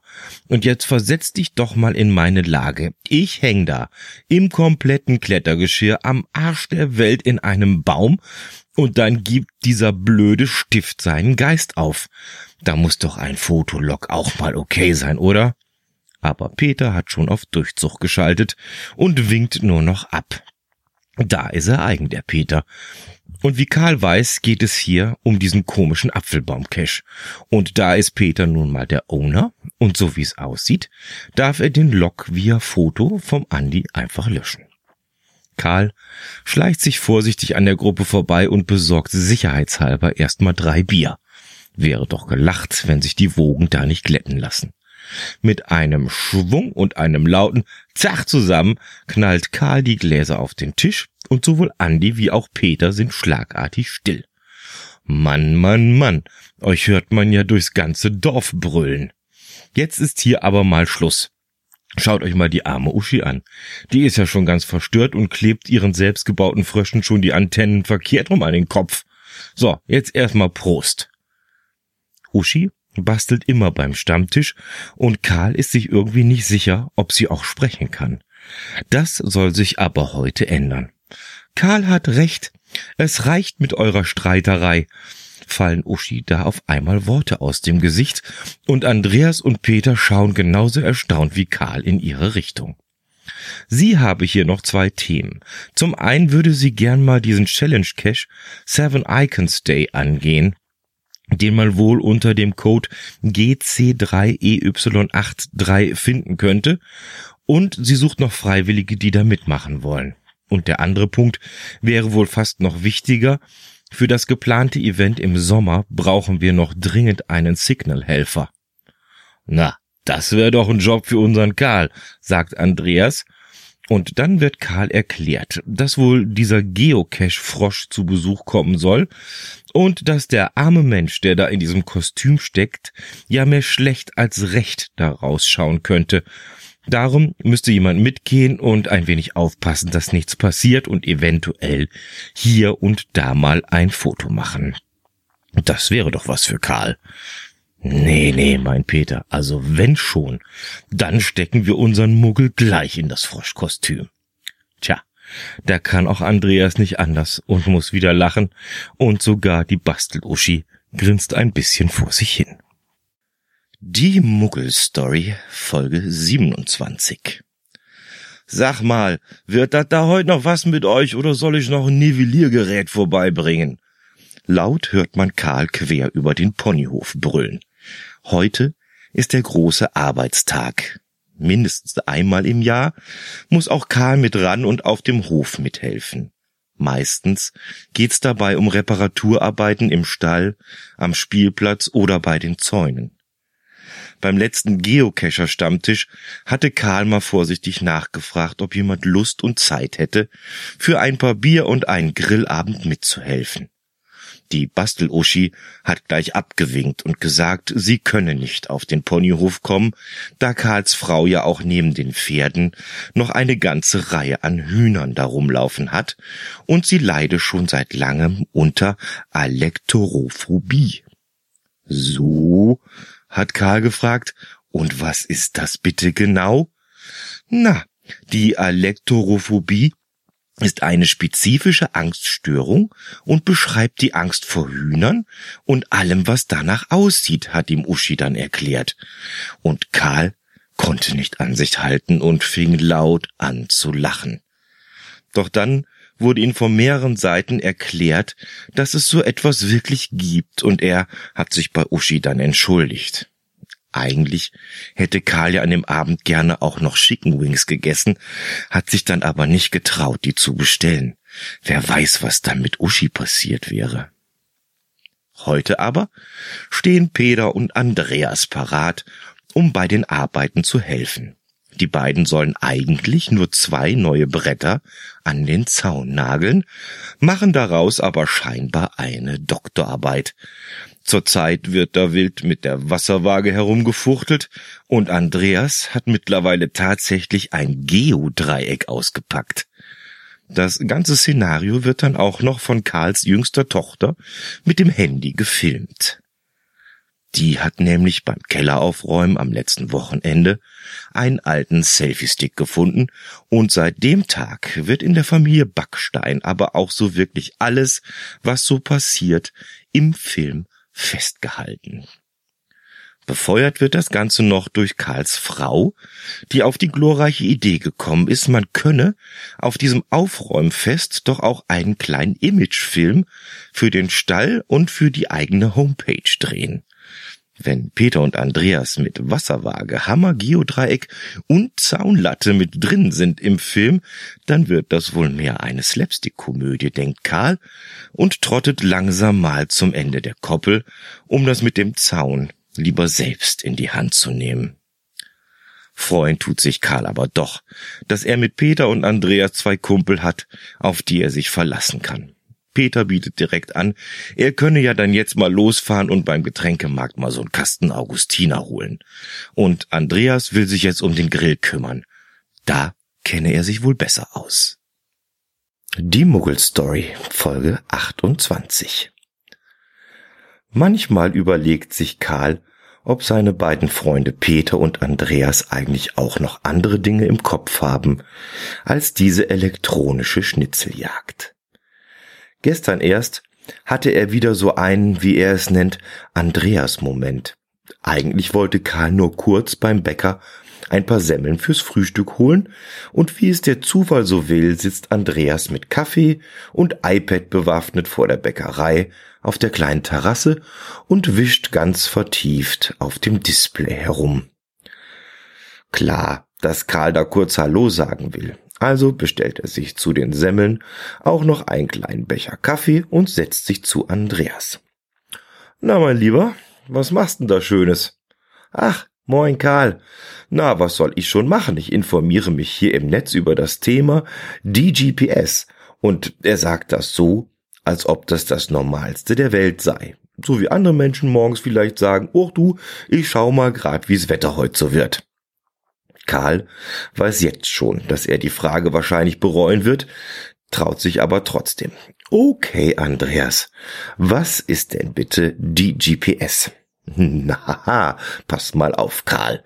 Die GPS ist im Wesentlichen ein System zur Bereitstellung von Positionskorrekturdaten für GPS-Signale. Die GPS verwendet eine feste, bekannte Position, um die Echtzeit-GPS-Signale zu korrigieren, um Pseudostreckenfehler auszuschließen. Hm, Pseudostreckenfehler. Ja, ist klar, Andreas. Du, gestern habe ich noch zu meiner Frau gesagt, du, weißt du was, meine Liebe, immer diese blöden Pseudostreckenfehler, die machen mich total ramdösig. Oh, Mensch, Andreas, ich verstehe mal wieder kein Wort. Ganz klar, dass Andreas auch das erklären kann. Also das mit den Streckenfehlern müsste sich der Karl mal so vorstellen. GPS-Signale müssen auf ihrem Weg von den Satelliten auf die Erde mehrere Schichten der Erdatmosphäre durchqueren, was zur Laufzeitverzögerung führt. Dies wirkt sich auf die Zeit aus, die ein Signal benötigt, um von einem bestimmten Satelliten zu einem GPS-Empfänger zu gelangen was wiederum zu einem geringfügigen Fehler im GPS-Empfänger und damit in der gemessenen Position führt. Naja, denkt Karl, ob man die GPS-Daten wirklich so genau braucht, um einen Geocache zu finden? Er schreibt sich das Thema auf jeden Fall mal in sein kleines schwarzes Notizbuch, um bei Gelegenheit mal den Peter nach seiner Meinung dazu zu befragen. Ach ja, der Peter, mit dem ist zurzeit auch nicht viel anzufangen. Der ist nur noch mit dem Event beschäftigt, das der Geocacher Stammtisch ja Ende Sommer ausrichten möchte. In der gemeinsamen Telegram-Gruppe wird da heftig diskutiert, ob man noch einen Lab-Cache legen will, den die Teilnehmer dann nur bei dem Event loggen können und ob eine Coin oder ein Token für das Event rausgegeben werden soll. Uschi meint, sie fände einen Token besser. A wäre das preiswerter als eine Coin und B könnte sie sich vorstellen, die Dinger sogar selbst zu basteln und das spare dann auch nochmal Geld, das man dann in Essen und Getränke anlegen könnte. Also die Bastel-Uschi, die wird dem Karl immer sympathischer. Die Muggelstory, Folge 29. 102 Spielsteine, ein Spielbrett mit 15 mal 15 Spielfeldern und in der Mitte prangt ein Stern. Jawohl, heute ist Scrabble-Abend beim Geocacher-Stammtisch. Ja, das passt ganz gut in die Runde, denn bei dem ein und anderen Cache werden ja auch mit Hilfe von Scrabble-Wortwerten die Koordinaten bestimmt, wo sich die Dose finden lässt. Ein gutes Beispiel dafür wäre der GC2N YVV. Scrabble in Weimar, referiert Andreas vor sich hin und Karl weiß genau, dass dieser kleine Mini-Vortrag an seine Adresse geht. Als nächstes ist Uschi an der Reihe und legt das Wort Blumenkohl. Das bringt einen Wortwert von immerhin 21 Punkten und das K vom Blumenkohl liegt auch noch auf einem Feld für doppelter Buchstabenwert. Glück gehabt. So werden aus eigentlich vier Punkten für das K gleich schon mal acht Punkte und in Summe sind das dann 25 Punkte für die Basteluschi. Respekt, sagt Peter. Jetzt lass uns doch mal sehen, was der Andi so auf der Pfanne hat heute. Andreas grinst und legt das Wort Geosubfluktuation und Bäm, das sind 29 Punkte, normaler Wortwert und doppelter Wortwert, weil es das Spielfeld so will. Macht in Summe 58 Punkte für den Super Andi, brüllt Andreas und reißt die Arme in die Luft. Hm, nachdenklich nimmt Karl einen Schluck von seinem Bier, und da sonst niemand was sagen will, fragt er ganz vorsichtig. Geosubfluktuation? Andi, was soll das denn sein? Das ist doch kein echtes Wort, oder? Doch, doch, doch, meint Andreas, das gibt's. Pass auf, ich erkläre euch das.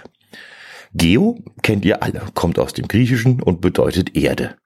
Sub als Vorsilbe heißt ja bekanntlich unter und Fluktuation wird ab und an auch als zufällige Veränderung übersetzt.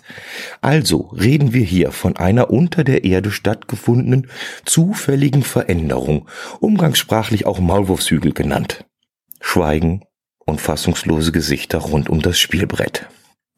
Peter ist der Erste, der die Sprache wiederfindet und mit einer Mischung aus Glucksen und Lachen sprudelt es aus ihm raus. Weißt du was, Andi? Allein wegen dieser unglaublichen Herleitung lassen wir das heute mal durchgehen. Aber dafür bestellst du jetzt Pizza für alle, okay?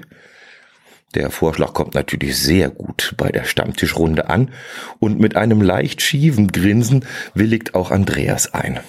Karl soll's recht sein. Er mag die Pizza hier in seiner Stammkneipe sehr gerne. Am liebsten die mit Peperoni und dieser scharfen Salami drauf. Wenn er schätzen müsste, würde er seine Lieblingspizza wohl auf der Scoville-Skala irgendwo zwischen milder Peperoni und Tabasco-Soße einordnen. Ob es einen Cache gibt, bei dem man die Koordinaten über den Scoville-Grad von Pfefferspray errechnen muss? Das könnte er ja in 14 Tagen mal hier als Frage in die Runde werfen. Jetzt aber legt er erstmal das Wort Gummistiefel und freut sich über einen Wortwert von 21 Punkten. Die Muggelstory Folge 30.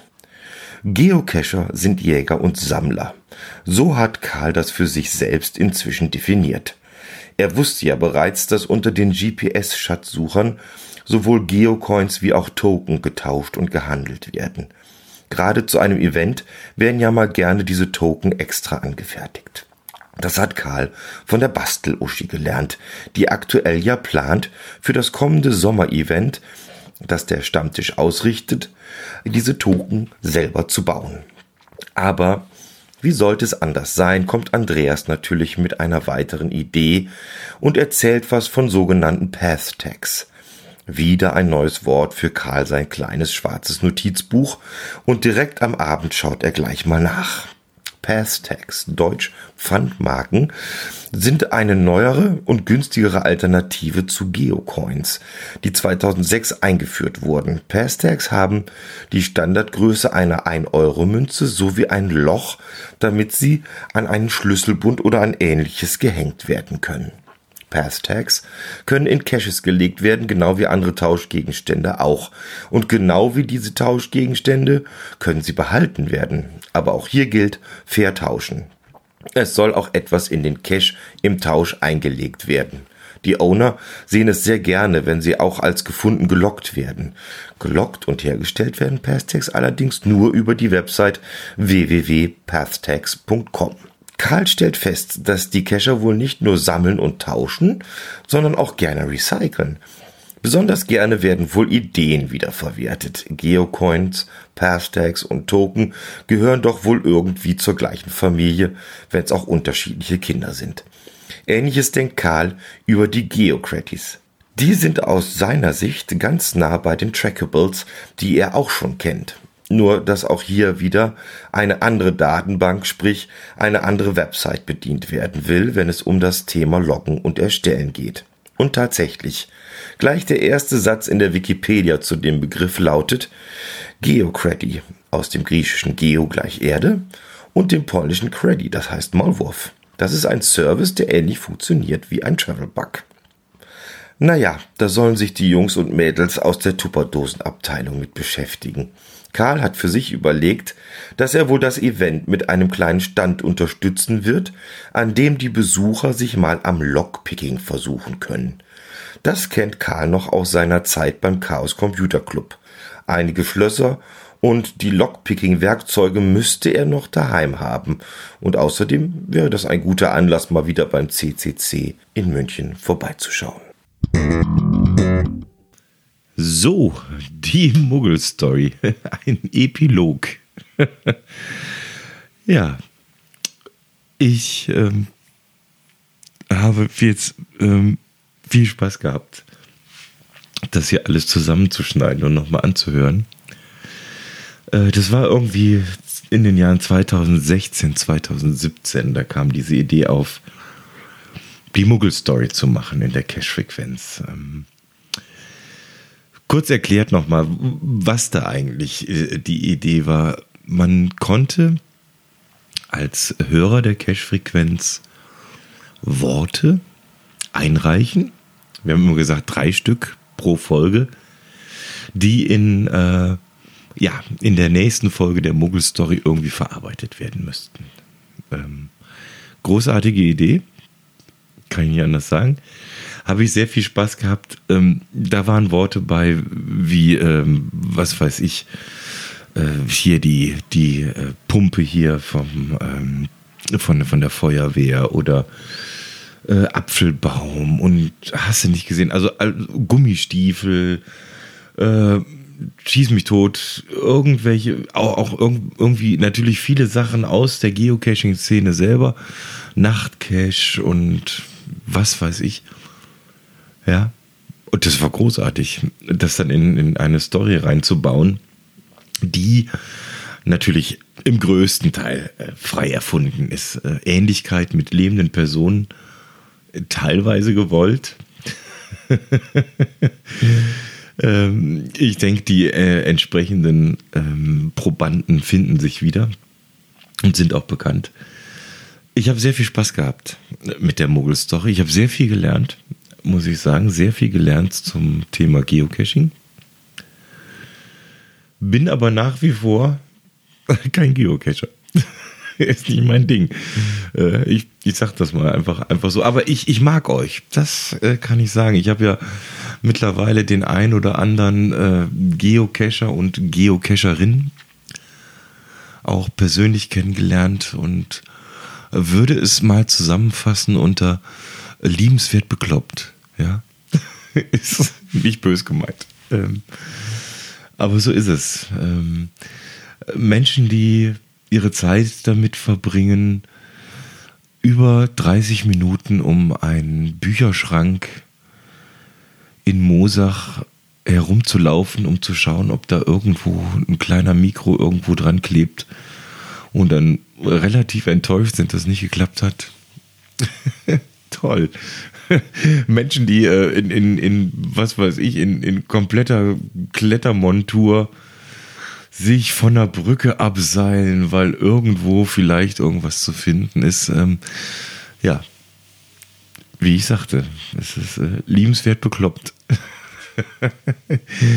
ja, macht, macht weiter so und ähm, ich sag mal, vielen, vielen Dank an die äh, Cash-Frequenz, die äh, da die Plattform für hat, um, um, um so Dinge zu machen, die äh, ein, wie ich finde, für Leute, die sich interessieren für Geocaching äh, eine Institution ist, tatsächlich äh, von den Inhalten her und von, von der Art und Weise, wie es gemacht ist. Äh, natürlich nicht zu vergessen, ich bin ja, bin ja auch Podcaster und habe da so einen kleinen Einblick. Äh, es gibt, es gibt andere, die auch sehr, sehr gut sind, das muss man sagen. Ich mag sehr, sehr gerne das Geo-Gedöns, das ist äh, klar und das weiß ich, dass das auch innerhalb der Cache-Frequenz da äh, ja, Verbandelungen gibt und, und dass man sich mag. Ähm, ich höre auch gerne den äh, Open, Open Caching Podcast. Die haben auch einen eigenen, dieses o OC Talk, glaube ich, heißen die oder so. Habe ich jetzt nicht